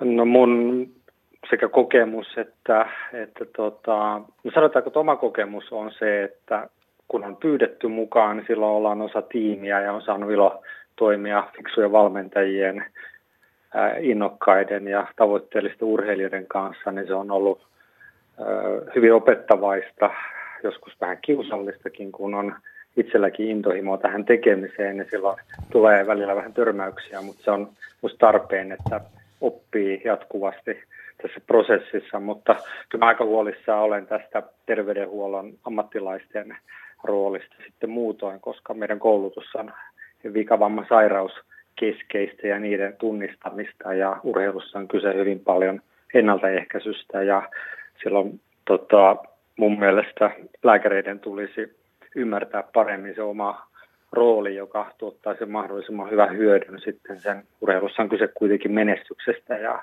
ja tota, ideaalitilanne on se, että lääkäriä ei tarvita siinä sairauden yhteydessä. Toki se järjestelmä täytyy olla aukoton ja nopeasti reagoiva. Tunnistetaan niitä tilanteissa, tilanteita, joissa tarvitaan lääkettä.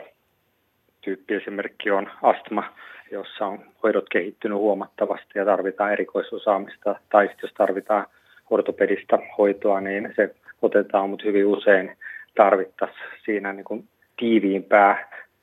Mä nyt otan esimerkiksi fysioterapeutit tai, tai muut, jotka osaavat kehon toiminnallisuutta kartottaa ja myös edistää, niin, niin, niin tota, olen huolissani siitä, että tätä puolta pitäisi vahvemmin tiimeissä pohtia ei pitäisi leikkiä vakavilla asioilla, mutta sähän kuvasit myös suomalaisen yhteiskunnan tilan sillä lailla, että kyllähän tota, kyllä meidän suuri huoli sekä kansantalouden että ihmisten hyvinvoinnin näkökulmasta on juuri tuo sama kuin huippuurheilun huoli noin, noin ähm, ihan, ihan viivat suoraksi vetäen vai kuinka?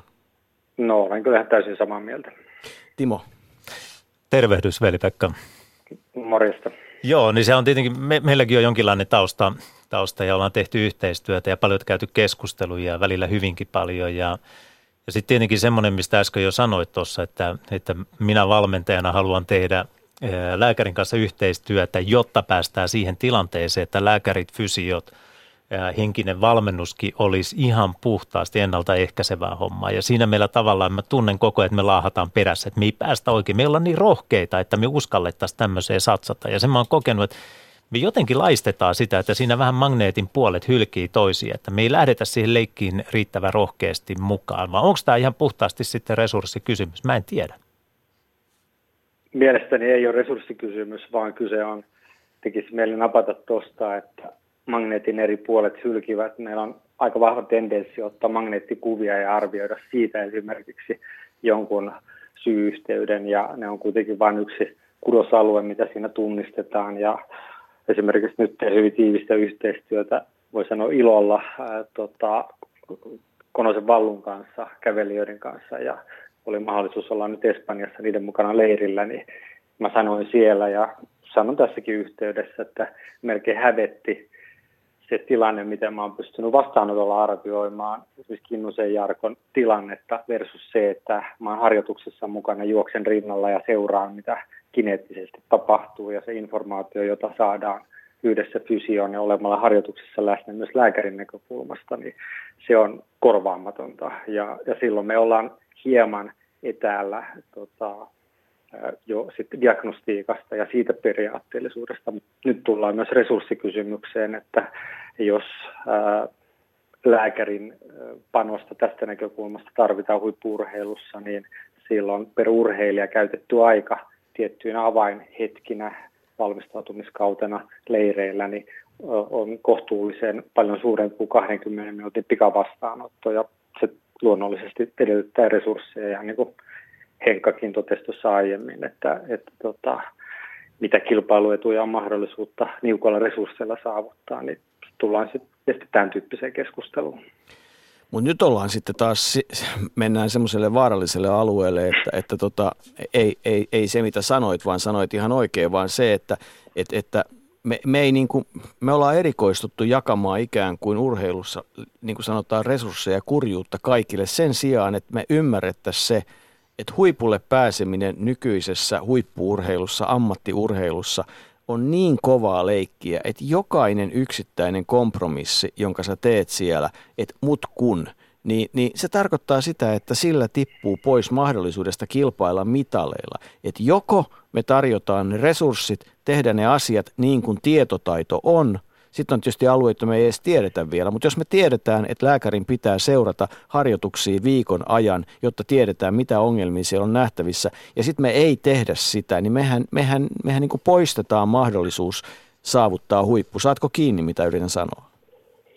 Mm, kyllä, arvelisin näin, ja tuosta tota, taas on juuri se niin positiivisia kokemuksia, jos otetaan nämä urheilijaesimerkit, joita tässä mainitsen, niin on heiltä pyytänyt luvan tähän ja tota, esimerkiksi kolme loikkaa ja Kristiina Mäkelä, niin hänen kanssaan on tehty kohta kolme vuotta yhteistyötä ja on hitaasti kiiruhtamisen periaatteella edetty. Ja viimeis maanantaina oli hänen kanssa sitten palaveri ja todettiin, että, että monet asiat on edennyt juuri suunnitelmien mukaan, mutta tavoite on Tokiossa. Ja silloin me tehdään asioita kiinnittämällä huomiota hyvin perustavanlaatuisiin asioihin ja, ja tota, siellä kun on se syvä intohimo, halu menestyä ja, ja tota, tiimihenki, joka pitää yllä motivaatiota ja sit siinä on myös ilo, ilo tavallaan tehdä sitä juttua, niin se tavallaan luo ikään kuin voiteluöljynä olosuhteet sille harjoitettavuudelle, palautumiselle ja sitten kun siinä ollaan myös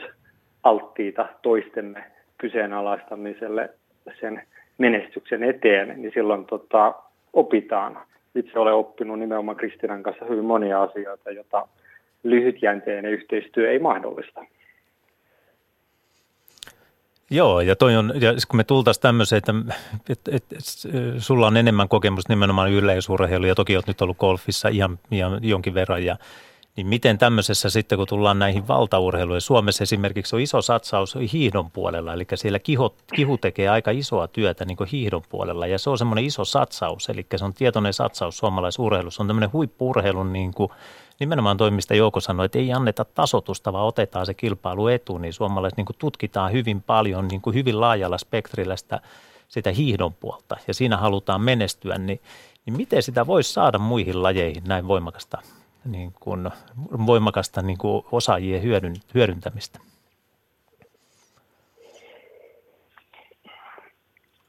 Toi on erittäin haastava yrittää edes vastata, mutta mä sanoisin Jätä näin, vastaamatta. Pois, niin. pois, pois, pois kateus ja enemmän asiantuntijoiden kesken semmoista vilpitöntä tiedonjakoa ja yhteistyön halua ja, ja tota, urheilija keskiöön ja iloitaan kaikki yhdessä siitä onnistumisesta. Mennään takaisin sinne terveydenhuollon puolelle, joka edelleenkin on musta niin kuin olennainen osa ennaltaehkäisevä ja, ja kaikki, mikä siihen liittyy, ravintoon ynnä muuta, ynnä muuta, niin tota, ää, miten, jos nyt mietittäisiin seuraavaa askelta kohti parempaa urheilijoiden terveydenhuoltoa, niin, niin mikä seuraava askel siinä pitäisi suomalaisessa urheilussa olla? Mä pitäisin hyvin tärkeänä sen, että jos testataan ja tehdään kehokartoituksia ja tämmöisiä terveysverikoin mittauksia, niin aina testauksella pitää olla ää, palaute ja palautteen perusteella valvotaan sitten tarvittavien muutosten toteutumista. Ja, ja tota, tällä mä tarkoitan nyt kehohallinnallisia asioita, kudoskireyksiä, jotka mahdollisesti kovassa harjoittelussa tuottaa vähitellen rasitusperäisiä kipuja ja voi johtaa kudosvaurioihin. Että tämä ja toisaalta sitten niin kuin, niinkin tavallaan yksinkertaiselta tuntuva asia kuin ruokavalio, eli se päivittäinen ää, tota, kudosten uusiutumisen mahdollistaminen, energian tuotto, niin nämä, nämä niin pitäisi tavallaan luoda semmoinen perustason nosto, jolloin meillä on pienempi riski niillä harvoilla urheiluun hakeutuvilla lahjakkuuksilla sitten kesken sen sanotaanko kymmenen vuoden polun, joka usein huippuurheilussa edellytetään, niin, niin tota, sairastua tai loukkaantua. Ja sitä kautta me mahdollistetaan sitä isomman massan ö, kehittymistä. Ja, ja usein niin kun ravitsemus on ollut yksi mun prinsiippi tässä vahvasti, mistä kaikki lähti aikanaan siellä kevyen painoluokan soutuprojektissa, niin, niin tota, vaan esimerkkinä se, että unohdetaan se, että huippuurheilussa ja harjoittelussa niin keho tuottaa valtavasti päivittää energiaa, eli puhutaan ATP-määristä yli 100 kiloa vuorokaudessa, eli, eli tämä aineenvaihdunnan ymmärtäminen, palautumisen optimointi, niin tämä on yksi sellainen asia, mikä näyttäytyy hyvin monessa urheilijakonsultaatiossa, jota ei ole kuitenkaan niin kuin osattu huomioida. Ja kuitenkin on siis asia, joka niin kuin pitäisi olla konsultoituna niin maalaisjärjelläkin ymmärrettävä asia. Eli, eli nämä niin kuin tavallaan ei ole mitään ydinfysiikkaa nämä asiat, kun ne oivaltaa.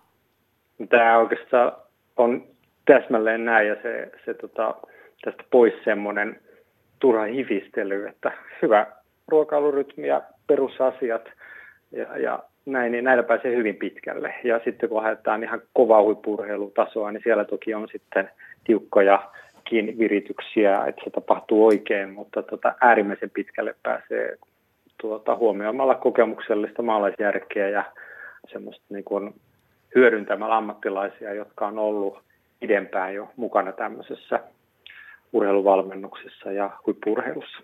Tuntuu siltä, että kaikki nämä haastattelut, mitä tehdään ja kaikki, jotka osallistuvat tähän keskusteluun, niin täydennette toisianne ja tavallaan niin kuin samat asiat Jarkko Niemisestä alkaen tuntuu niin kuin, toistavan hyvin itseään. Veli-Pekka Valkonen, se aika, mitä puhuttiin, että käytetään, on nyt suurin piirtein tässä ja ollaan kiitollisia siitä, että olet suonut sen meille ja tuota, toivotaan, että voidaan jatkaa keskustelua jossain sopivassa yhteydessä. Mitä mainiointa kevättä jahka se joskus koittaa sinne päin? Kiva, kiitoksia. Olen mukava osallistua tähän. Joo, ja kiitos ajatuksista. Moi. Kiitos, moi. Ylepuheen urheiluiltaa. Niin kuin söisi riittävästi ja riittävän usein ja sopivan terveellisesti, eikä niin kuin tekisi siitä asiasta kauhean monimutkaista, niin, niin tota, voisi kauhean hyvin. Että tämä on aika lohdullista, eikö niin? No se on lohdullista ja, ja se pitää näin ollakin, että hyvin pitkälle me kyllä selvitään sillä, että se on ihan tämmöinen, niin kuin, niin kuin Veepu sanoi, että se on vähän kokeneemmilta ihmisiltä ja ma, semmoinen maalaisjärki ihan terve järjen käyttö, niin sillä pääsee hyvin pitkälle.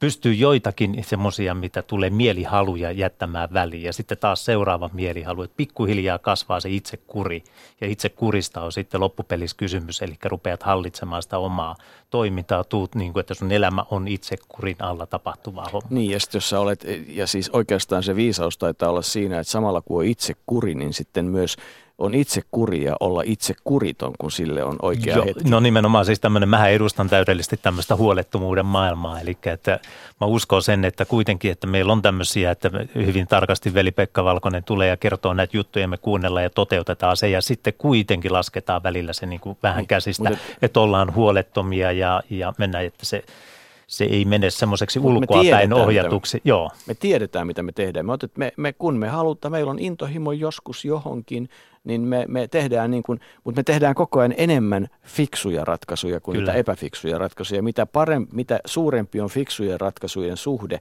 kun kuitenkin niitä epäfiksujakin tulee, niin sen parempi on lopputulos. Et, et niin kuin tästä kai on kysymys. Joo, ja annetaan myöskin, niin kuin äsken puhuttiin itse kurista, niin ei, ei niin kuin tuoda ulkoa päästä itse kuria, vaan annetaan siihen itse kuriin kasvaa kaikessa rauhassa, koska sitten sitä kutsutaan tasapainotilanteeksi, että muuten se vähän tappaa siinä ja, ja muuten niin tuossa kun kuuntelin veli-Pekkaa, niin ehdottoman siis yksinkertaisia hyviä ajatuksia ja just se, mikä on tämä suomalaisen urheilun niin kuin siitä, siitä ytimestä, että mitä me voidaan tehdä paremmin, koska aina me halutaan tehdä paremmin ja sitten taas paremmin. Yksi osa modernia ammattiurheilua ja huippuurheilua ja ennen kaikkea sitä tietä, kun sinne pyritään pääsemään, niin sitten kun ollaan Mikko Ilonen, niin sitten – sitten jo elätetään itsen ja se ollaan saavutettu se taso, jolla, jolla niin kuin oikeasti ollaan siellä. Mutta se matka on aika tärkeä ja silloin tarvitaan tietysti sitä, että ihmiset ohjaa ja tukee sitä matkaa ja silloin siihen astuu myös managerien ja taustavoimien työ esiin. Harri Halme, olet aika pitkään managerina tehnyt ja, ja tavallaan urheilijan taustalla asioita. En tiedä, oletko kuunnellut meidän keskustelua, mutta riippumatta siitä, niin, niin tota, mitä mietteitä modernista huippuurheilusta ja ammattiurheilusta tällä hetkellä? Iltaa vaan sinne Pasilan päähän puolesta välistä Turku-Helsinki tievät. Hmm. Tota, mitä ajatuksia tällä hetkellä ehdottomasti tästä suomalaisesta ammattiurheilusta ja, ja sen tilasta? Ja mä hyppäsin kyytiin, tuossa kiitos kysymästä, niin hyppäsin kyytiin tähän keskusteluun, tota, kun irtosin Paavo Nurmi Games-valmisteluista tuolta Turun päästä niin noin tunti sitten ja siinä oli tota, niin just Jalosen Jukka lopettamassa ja sitten, eli on kutakuinkin kuullut kyllä koko keskustelun ja täytyy sanoa, että ihailen, ihailen kyllä kuuntelen sitä keskustelun sisältöä suomalaisen huippuurheilu- ja ammattilaisurheilun ympärillä – olematta yhtään negatiivinen näin peruspositiivisena ihmisenä, niin 25 vuotta sitten kun lähdin näihin hommiin, niin se keskustelu ei ollut ihan samalla asteella, että ehkä tuommoinen niin päällimmäinen ajatus näin niin kuin alkuun tässä ehkä roolissani voisi olla se, että, että ollaan niin kuin huikealla tiellä ja on menty tosi paljon eteenpäin tässä pariskymmenessä vuodessa. Nyt puhutaan oikeista asioista. Mutta ilmeisesti myös se on tärkeä muutos, että, että se, että, että urheilu – on niin kuin tänä päivänä oikeastaan se esimerkki, joka tuli jossain vaiheessa, kun palloiluvalmentaja Suomessa sanoi, että mikä on työsi, niin tota, hän ilmoitti, että olen, olen palloiluvalmentaja, niin sitten viranomainen tai kuka lieneekään kysyi toisella puolella, että joo joo, mutta mikä on sun oikea ammatti, niin tota, tästä me ollaan varmaan päästy aika paljon eteenpäin, että on, voidaanko nyt jo sanoa, että Suomessa se, että joku ilmoittaa, että olen urheilija, niin todetaan, että vau, sehän on niin kuin hieno juttu tai ainakin hyväksytään se ammatiksi. Joo, joo, ilman muuta se on ihan, ihan loistava esimerkki, minkä otit esiin. Siinä tota, iso muutos on tapahtunut, urheiluarvostus on niin kuin kovassa nousussa ja urheilemisen tämmöisen active lifestylein valinta niin on huippuurheilussa, olympialajeissa ja muissa isoissa lajeissa niin, tota, niin aika helpohko ratkaisu jo verrattuna siihen, mitä se oli parikymmentä vuotta sitten, ja sitä on tukenut muu yhteiskunnan muutos myös, että kun mä kuuntelin laatu ukkojen rauhalla ja kumppaneiden keskustelua tota, huippuurheilusta, niin mulla välähteli mielessäni sellaisia ajatuksia, että tuolla on hirveästi ihmisiä, jotka on heittäytynyt active lifestylein pariin. Nalle Vaaruus kutsuu sitä jopa downshiftailuksi, kun joku heittäytyy crossfitin tai joogan tai fitneksen tai jonkun muun tämmöisen – tota, niin ihan elämäntyylin maratonauksen. Ei ne ole sen jälkeen enää edes oman työnsä tekijöitä, ne on loppuelämänsä maratonareita ja siellä on hirveä määrä suomalaisia ihmisiä, jotka elää kuin huippuurheilijat. Että kyllä tässä yhteiskunnassa on niin kuin viime vuosikymmenenä niin tämmöinen iso tendenssi kyllä ollut käynnissä. Ja, ja mä uskon ihan pikkupoikamaisilla sinisillä isoilla silmillä, että, että, että tämä sataa huippuurheilun laariin – lähivuosina. Se on meidän osaamisesta niin kuin management valmennuspuolelle kiinni, että miten hyvin me osataan hyödyntää tämä yleinen peukutuksen määrä tälle niin kuin itsensä testaamiselle tai niin kuin omien rajojen hakemiselle ja itsensä ylittämiseen ja tämmöisen niin kuin merkityksessä, niin urheilussa kuin muussakin yhteiskunnassa. No meidän, te, meidän sanoja, mitä tänään on tullut vastaan, on intohimo, sitoutuminen, määrätietoisuus, kurinalaisuus, luottamus, nöyryys. Miten nämä sanat ja Kaisa Mäkäräinen kohtaa toisensa? Ne on hänen elämänsä. Sitten mä lisäisin siihen vielä semmoisia innostus, ilo, excellence, sitten semmoinen asenneilmasto, että ei oijota, samassa suunnassa kaikki. Mm. Mä rakastan näitä tämmöisiä parhaat treenaa parhaassa paikassa, parhaassa valmennuksessa, muiden parhaiten kanssa, että se niinku, näistä me on puhuttu 20 vuotta koko elämämme niin kuin matala profiilille eri urheiluprojekteissa ja tehdään nöyrästi hommia, mutta ei nöyristellen. Jos nöyristellään, niin saksalaiset, ranskalaiset menee oikealta vasemmalta ohi ja, ja tota, niin, kyllä, kyllä me ollaan niin, kuin niin ytimessä tänä päivänä. Nyt vaan pitäisi pystyä järjestämään, niin kuin, että mä ehkä niin kuin häpeän eniten tätä meidän management-puolen osaamisen vielä vähän sutimista, että meidän pitäisi niin kuin olympiakomitea, lajiliitto, seura, harjoittelukeskustasolla pystyä luomaan kauhealla vauhilla niin kuin viitekehyksiä näille nuorille, että ne pääsis oikeasti tavoittelemaan unelmia, varsinkin niissä lajeissa, missä meillä on kansallista pääomaa. Rauhalla edustaa golfia, jossa Suomessa ei ole sadan vuoden osaamiskulttuuria niin kuin keihääheitossa tai hiihdossa tai tällaisissa lajeissa, niin näissä, näissä lajeissa, missä meillä on niin kuin superosaamista tässä maassa ja joka niemen notkos huippukoutseja, niin pitäisi rakentaa vaan viitekehyksiä vietävän nopealla tiimalla ja ruveta tavoittelemaan oikeasti menestystä. Niissä asioissa me ei vähän sutii, mutta mut kyllä me niissäkin ollaan hyvässä vauhdissa. Tervehdys Harri, tässä on Rauhala linjalla. Moro, moro, moro, moro, moro.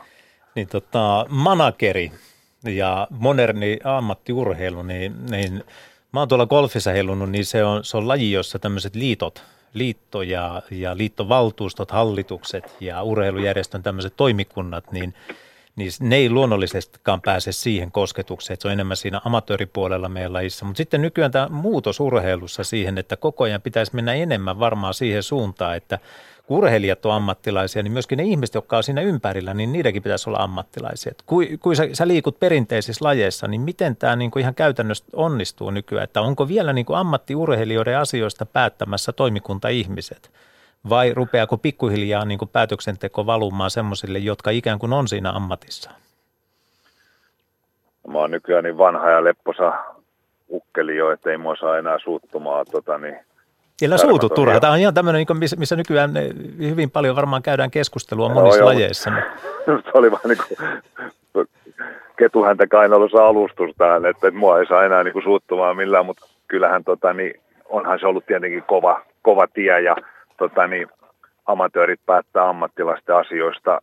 Totta vieköön me on oltu perinteisissä lajeissa sellaisissa yhtälöissä ja ihan parhaansa ne ihmiset on tehnyt niissä lautakunnissa ja hallituksissa – ja hyvällä vauhdilla on kehittynyt ja tota, niin oikeastaan se on sellainen reilu peli niin kuin urheilun tuloksen tekemisessäkin, että, että ne, ketkä tekee työnsä parhaiten, niin ne pärjää parhaiten ja nopeiten.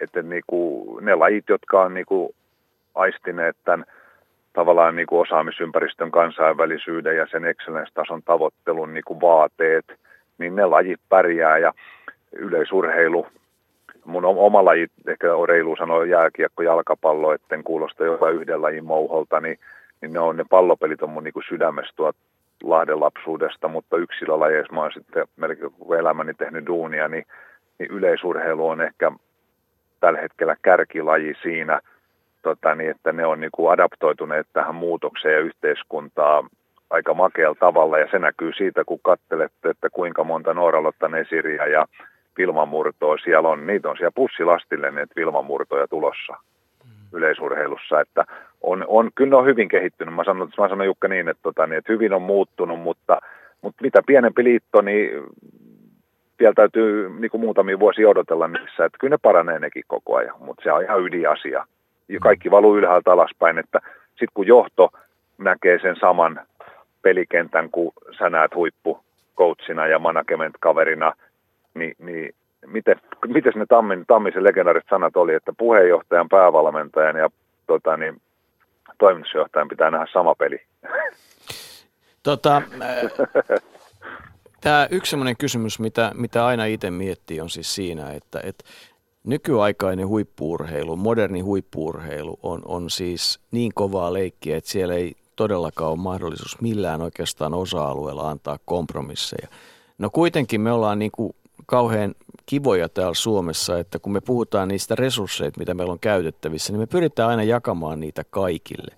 Sillä seurauksella, että, että ei tarvi olla kovin ihmeellinen keskustelu urheilijan kanssa, niin käy ilmi useita osa-alueita, jossa hän joutuu tekemään kompromisseja varusteiden osalta, leiritysten osalta, valmennuksen osalta, lääkintähuollon osalta. Ja mun mielestä se tarkoittaa, että kun niitä kompromisseja on riittävästi, niin se, se niin kuin automaattisesti tiput pois siitä mahdollisuudesta saavuttaa se kansainvälinen ehdoton huippu.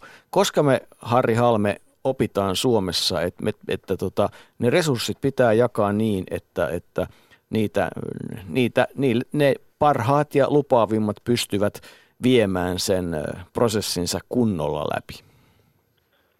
Se on erittäin hyvä kysymys ja vaikea kysymys, johon voisi tota, niin yrittää vastata helposti, mutta se on mahdotonta. Että mä just, aina kun mä luulen tietäväni jotain tästä urheilusta, että tietysti tieto lisää tuskaa, mitä enemmän tietää, niin sitä vähemmän tietää, niin katoin Englannista justiin, tota, niin jota me fanitetaan, että se on niin, niin kuin Rio-olympialaisten tähtioppilas melkein sadalla mitallilla. Ja kuka muistaa Brexittiä, kun olympialaisissa Lontoossa Riossa urheilijat englantilaiset pärjää niin hyvin, mutta sitten totuus on toisenlaista. Pari kuukautta Lontoon jälkeen niin Lontoon tai Englannin huippurheilujohtaja perustelee Sky Newsillä, että minkä takia hän heitti painonoston ja, totani, ja jousiammunnan ja muutaman paralajin pois kokonaan olympiakomitean tukijärjestelmistä – otin esimerkin vain sen takia, että noi ei ole helppoja juttuja, noi priorisointiasiat, tota, niin, ja, ja niit, niin isoa kasaa rahaa ei ole olemassakaan,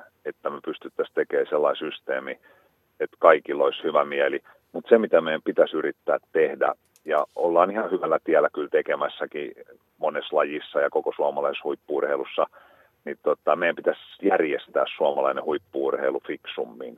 Et se on mun mielipiteeni, että että urheilulukiot, urheiluseurat, urheiluakatemiat tekee kaikki ihan korvaamattoman tärkeitä duunia, mutta sitten se huippuurheilun, puhutaanko top 200 tai top 400, niin se pitäisi järjestää paremmin. Ja mä puhun nimenomaan ei pallopeleistä, koska Detman ja kumppaneiden pallopeleissä, niin se urheilija on pääsääntöisesti työsuhteessa – joukkueeseen. Eli ei puhuta niin kuin sellaisesta niin kuin yksilöurheilupiirteisestä toiminnasta, kun taas Ilonen ja Kaisa Mäkäräinen ja eh, Petra Olli, niin ne on tietyllä tavalla niin kuin aika yksin sen urheilunsa ja oman tiiminsä ja tekemisensä kanssa.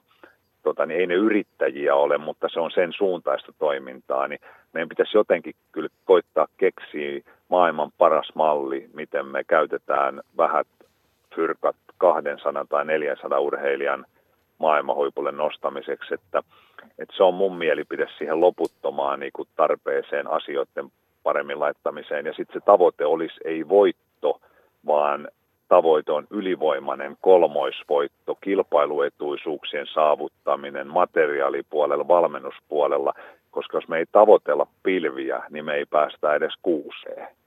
Että niin. tällaisia mä ajattelen, joo. No siis faktaan on se, että jokainen ymmärtää sen, että, että, tota, että on, ei ole limiittiä sillä, kuinka paljon resursseja tarvitaan, mutta mun mielestä sitä keskustelua pitää vielä rohkeammin käydä siitä, että et, et niin kuin, jos urheilijalla on intohimo ja halu ja, ja, ja ikään kuin lahjakkuus – pyrkiä ma- maailman huipulle, ettei niillä kompromisseilla estetä sen matkaa ja että et niinku tavallaan ymmärretään, tai et ainakin sille tulee selväksi, että tässä maassa sitten tätä ei tehdä. Et, et aika niinku semmoinen rehellinen lähtökohta siihen asiaan, koska se on fuulaa, että urheilija pistää kahdeksan vuotta ja, ja vaan sen takia, että jotain ei ole pystytty tekemään, mikä olisi pitänyt pystyä tekemään, niin se ei onnistu siinä tehtävässään tai ei tarjota sitä mahdollisuutta onnistua. Saatko nyt Harri kiinni tästä? Saan joo, ja mä näin Pekka Koskelan tuossa pilvessä harmaassa mielikuvassani 20-vuotiaana pikaluistelijana. Kun Detmanin kanssa keskustelitte olosuhdeasioistakin, niin tuli siinä samalla nyt nämä yhdistyi, niin Koskela parikymppisenä pikaluistelija alkuna joskus kertoi, että hän aikoo luistella maailmanennätyksen tota, niin OP Karjalaisen ja Koskelan Pekan kanssa istuttiin jossain kahvilan nurkassa. että Ursula taisi olla paikka Helsingissä ja Open kanssa katsottiin, että on, on pojalla niin kuin ja nuorella miehellä asenne kohdallaan, tota, niin kuin me tiedettiin, että tässä maassa ei ole edes pikaluisteluhallia. No, sitten sitä hommaa ruvettiin ratkomaan. Hänellä oli innostunutta valmennusta ja tavallaan niin kuin kerättiin se tieto, mentiin nöyrästi hollantilaisten ja muiden oppipojiksi. Sinne tota, niin kaikki informaatio kasattiin, kasattiin resursseja, vaikkei niitä ollut edes kasattavissa, kun ei laji ollut niin tunnettu. Ja sitten se Pekka Koskela luisteli 2007 vuonna maailmanennätyksen. Se on, se on niinku, semmoista ei pysty niinku tajuamaan, että miten hän, ja vielä tuhannella metrillä, mikä on kolmella mantereella kilpailtu. Ja mä otan tämän esimerkin vaan siitä, että intohimo, innostus, ilo. Nykypäivänä on tilaa tekemiselle. Että jos joku haluaa, niin kukaan ei estä ketään suomalaista nuorta tyttöä tai poikaa tekemästä maailmanennätystä tota, niin on hieman sattumanvaraista, mihin kaupunkiin sattuu syntymään, että onko siinä kaupungissa ketään sen lajin osaajaa. Mutta saitko kiinni, että mä, niinku, mä hain sen, sen tavallaan niinku sit sen sijaan, että... Puutuks mäkin, että... osallistunko mäkin keskusteluun tässä? Niin, keskeytä Ari sua, niin tarkoittaako tämä sitä, että sä yrität pitkällä tarinalla kertoa, että ikään kuin järjestelmä ei ole loppujen lopuksi ikinä tuottanutkaan sitten – sitten näitä ihan huippuurheilijoita, vaan huippuurheilijat tulee oman intohimonsa kautta jostakin muualta. Se on, se on täydellinen havainto, mutta se mun mielipide siitä on, että sekä että, että sitten taas toisaalta kun katsoo jonkun maan systemaattista tekemistä, missä otetaan 50 B-juniori, B-juniori maajoukkueeseen – ampumahin jostain vaikka pikaluistelussa Hollannissa ja sitten niistä jalostetaan 20 A-junnuikäistä ja 10 maailmahuippua, niin sehän on se systeemin mahdollisuus ja sitten siinä tarvitaan kymmeniä miljoonia. Että mä sanon, mun ajatus, mikä ei ole varmaan fakta eikä tieto, mun ajatus on se, että, että pienillä rahoilla, se Aki on kutsunut tätä suomalaisen menestymisen malliksi. Se ei ole mikään yksinäinen susijuttu, vaan siinä on perhe aika keskiössä ja mä oon edustanut varmaan sata urheilijaa tässä vuosien varrella, niin eniten on niitä, missä se perhe on tuonut sen tavallaan sen innostuksen ja tavallaan se yksilö on niin kuin raivannut tiensä huipulle tota, niin sen lajin airueena, mutta totta kai se olisi paras, että meillä olisi 20 pikaluistelijaa Janne Hännisellä maajoukkueessa, joiden kanssa hän pystyisi elämään sitä niin kuin datsamaista elämää että et, tämä on niin vähän sellainen 50-50 juttu, Jukka, en mä sen paremmin osaa sanoa. Hyvä Harri, me tota, tehdään vielä yksi koukero tässä lähetyksessä ja kiitetään sua tässä vaiheessa mielipiteistä ja, ja viedään keskustelua eteenpäin, eli jatketaan sitä keskustelua sunkin kanssa, mutta nyt mennään kohti seuraavia aiheita tässä lähetyksessä. Hei, kiitos taas mukanaolosta. Kiitos, kiitos, kiitos. kiitos. Ylepuheen urheiluiltaa. Timo Rauhala, ollaanko me oltu kohta kuluneen kahden tunnin aikana millä lailla ytimessä? Kyllä me ollaan oltu monta kertaa ja, ja, ja mulle heti jäi siitä ensimmäisestä, kun Jarkko siinä jotain kertoi, niin me päästiin ytimeen ja me ollaan siinä pysytty. Äsken, äsken me ollaan, meinataan päästä vähän puhumaan löysää, eli silloin jos me ruvetaan puhumaan suomalaista järjestöstä, mihin mäkin rupesin nyt viittaamaan tuossa, niin se vähän, vähän tuo meitä pois siitä ytimestä. Mutta aina jos me puhutaan niin kuin ikään kuin tämän – moderni ammattilaisurheilu, mitä se siltä yhdeltä kaverilta tai sitten tämmöiseltä joukkueelta vaatii, mitä esimerkiksi Jalonen ja Detman edustaa niin joukkueen, niin kyllä me ollaan oltu ytimessä siellä ja ne asiat, niin kyllä ne on tullut esille. Kertaus on opintojen äiti. Mitä se vaatii? Niin, siis tämä...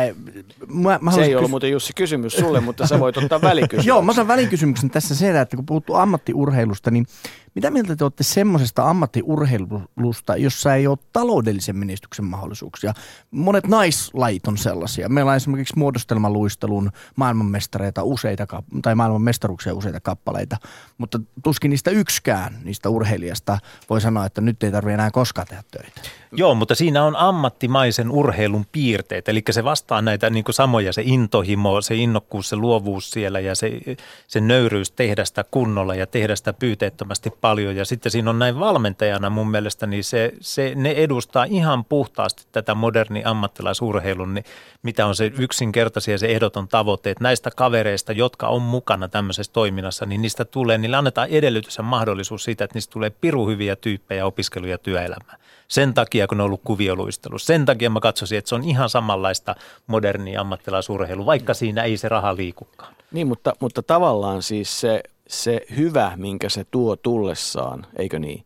Se voi olla isoissa ammattilaislajeissa se hulvaton shekki. Kyllä. Mutta se voi olla muodostelmaluistelussa tämä ensimmäinen lause, mistä lähdettiin liikkeelle. Huipulle pääseminen vaatii intohimoa, sitoutumista, määrätietoista kurinalaisuutta. No siinähän ollaan niin kuin tämän muodostelmaluistelun ytimessä, jotka kaikki ovat hyviä ominaisuuksia kaikissa ty- työtehtävissä. Hyvä pohja siis mihin tahansa työuraan. Eli, eli tämähän, tämähän on melkein ammattikorkeakoulu, kun sä käyt muodostelmaluistelun läpi. Sä oot valmistunut siinä johonkin. Joo, ja näin, näin se on tavallaan. Ja, ja sitten siinäkin uralla samalla lailla kuin missä tahansa, niin meillä on ollut tällaista, että vähän poikkeaa siitä, mutta että me helposti laitetaan tämmöinen urheilija keskiöön ja, ja jotain vastaavaa välillä jotain, niin mun mielestä pitäisi ottaa valmennuskeskiöön välillä. Ja tässä kuvioluistelussakin, että siellä ne ne, jos on vaikka nyt tämä kuvioluistelujoukkue, niin, niin siellä on loistava valmennus ja se laitetaan keskiön, niin nämä nuoret kaverit saa niin kuin todella hyvässä luottamus, semmoisen pelottomassa ilmapiirissä tehdä asioita ja kehittyä siinä rauhassa ihmisinä. Ja mm. musta se on, taas tullaan siihen, että se on sitä modernia ammattilaisurheilua. Mm. No, kerrotaan vielä, mitä, mikä muu modernissa ammattiurheilussa, mi, mi, mi, mikä on se suunta, mihin mennään? Pyritään tekemään paremmin, pyrimään, pyritään ei olla tyytyväisiä, on luottamusta ja niin edelleen, mutta että, tota, mitä itse näet tällä hetkellä, jos ajatellaan nyt sitten vaikka golfissa, niin, niin tota, joka sulle on tietysti ehkä kaikkein läheisin, niin, niin mitä, näille nuorten, mitä näiden nuorten kanssa pitää tehdä? No siis valmennuksen tasoa pitää nostaa ehdottomasti. Eli ilman hyvää valmennusta ei ole mun mielestä mahdollisuus päästä sinne huipulle. Ja mitä se valmennus on sitten, niin mä oon sen yksinkertaistanut niin, että mun kohdalla, jos mä teen valmentajille, saan tehdä paljon koulutuksia, niin mä avaan ainoastaan sitä, että mikä on lajin ja mikä on Eurooppa-tourin vaatimus. Että kaikkinensa siinä, että mitä tämä laji vaatii. Eli me me, meidän ei tarvitse niin itse pohtia jotakin asioita ja ruveta miettimään niitä, vaan pitää yksinkertaisesti sisäistä, että mitä tämä laji pyytää ja mitä pyytää Eurooppa-touri menestyjältään. Ja se on niin monialainen juttu, mitä se pyytää.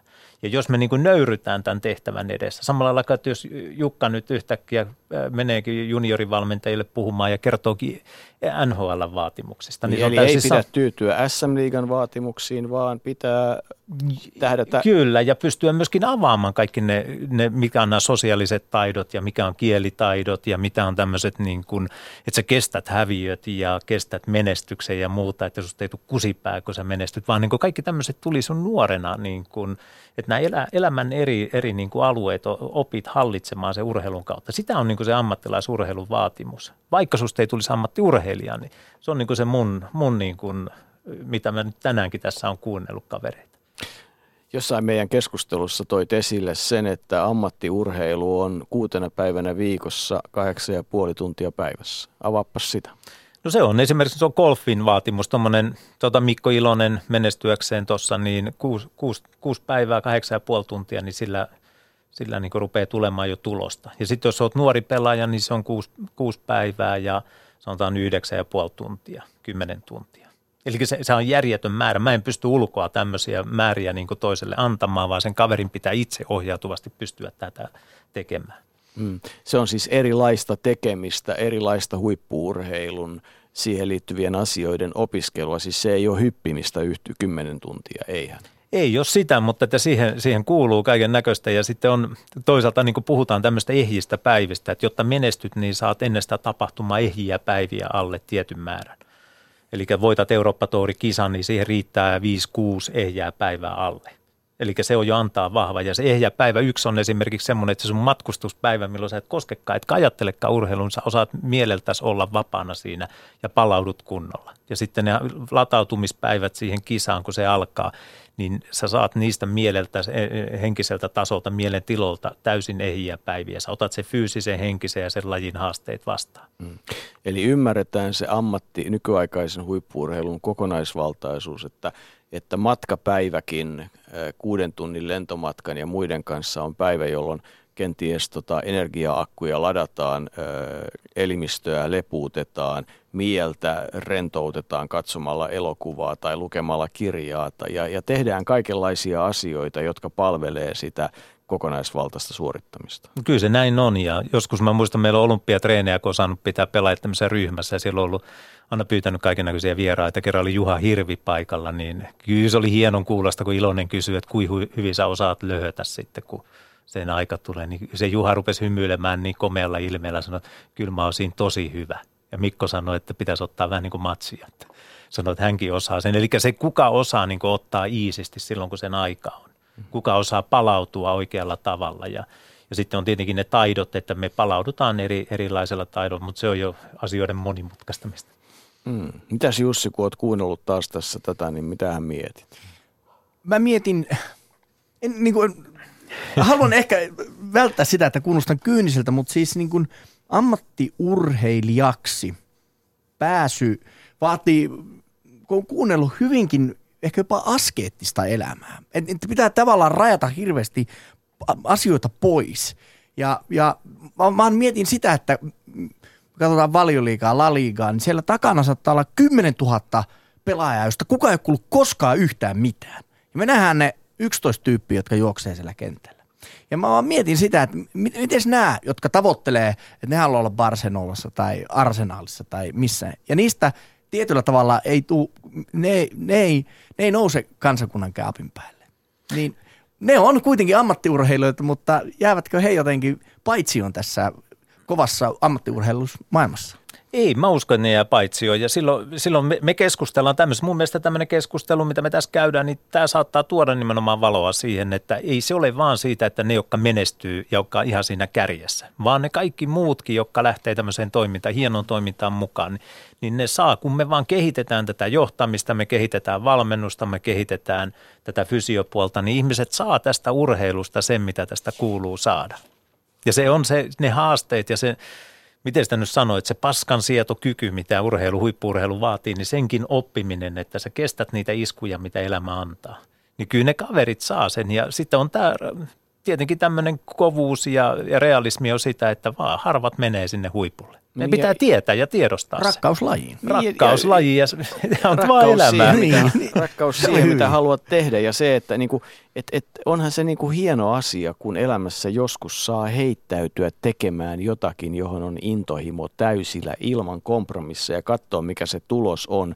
Ja, ja se tuloshan voi olla, jokainen voi asettaa sen itse. Mun tulos voisi olla, että mä heittäydyn – kuukaudeksi nyt sitten vaikka golfin pariin ja asetan itselleni, heittäydyn, teen kaikki, jotta saavutan jonkun asettamani tuloksen. No se ei ole huippuurheilua, mutta siinä on sama logiikka, siis toisin sanoen pääsee kokemaan jotakin, mutta tämä aika kuluu sitä vauhtia, että, että tota, Timo Rauhala, hienoa kun olit mukana. Toivottavasti keskustelu jatkuu jossain vaiheessa. Minkälaista pidät kokemuksena?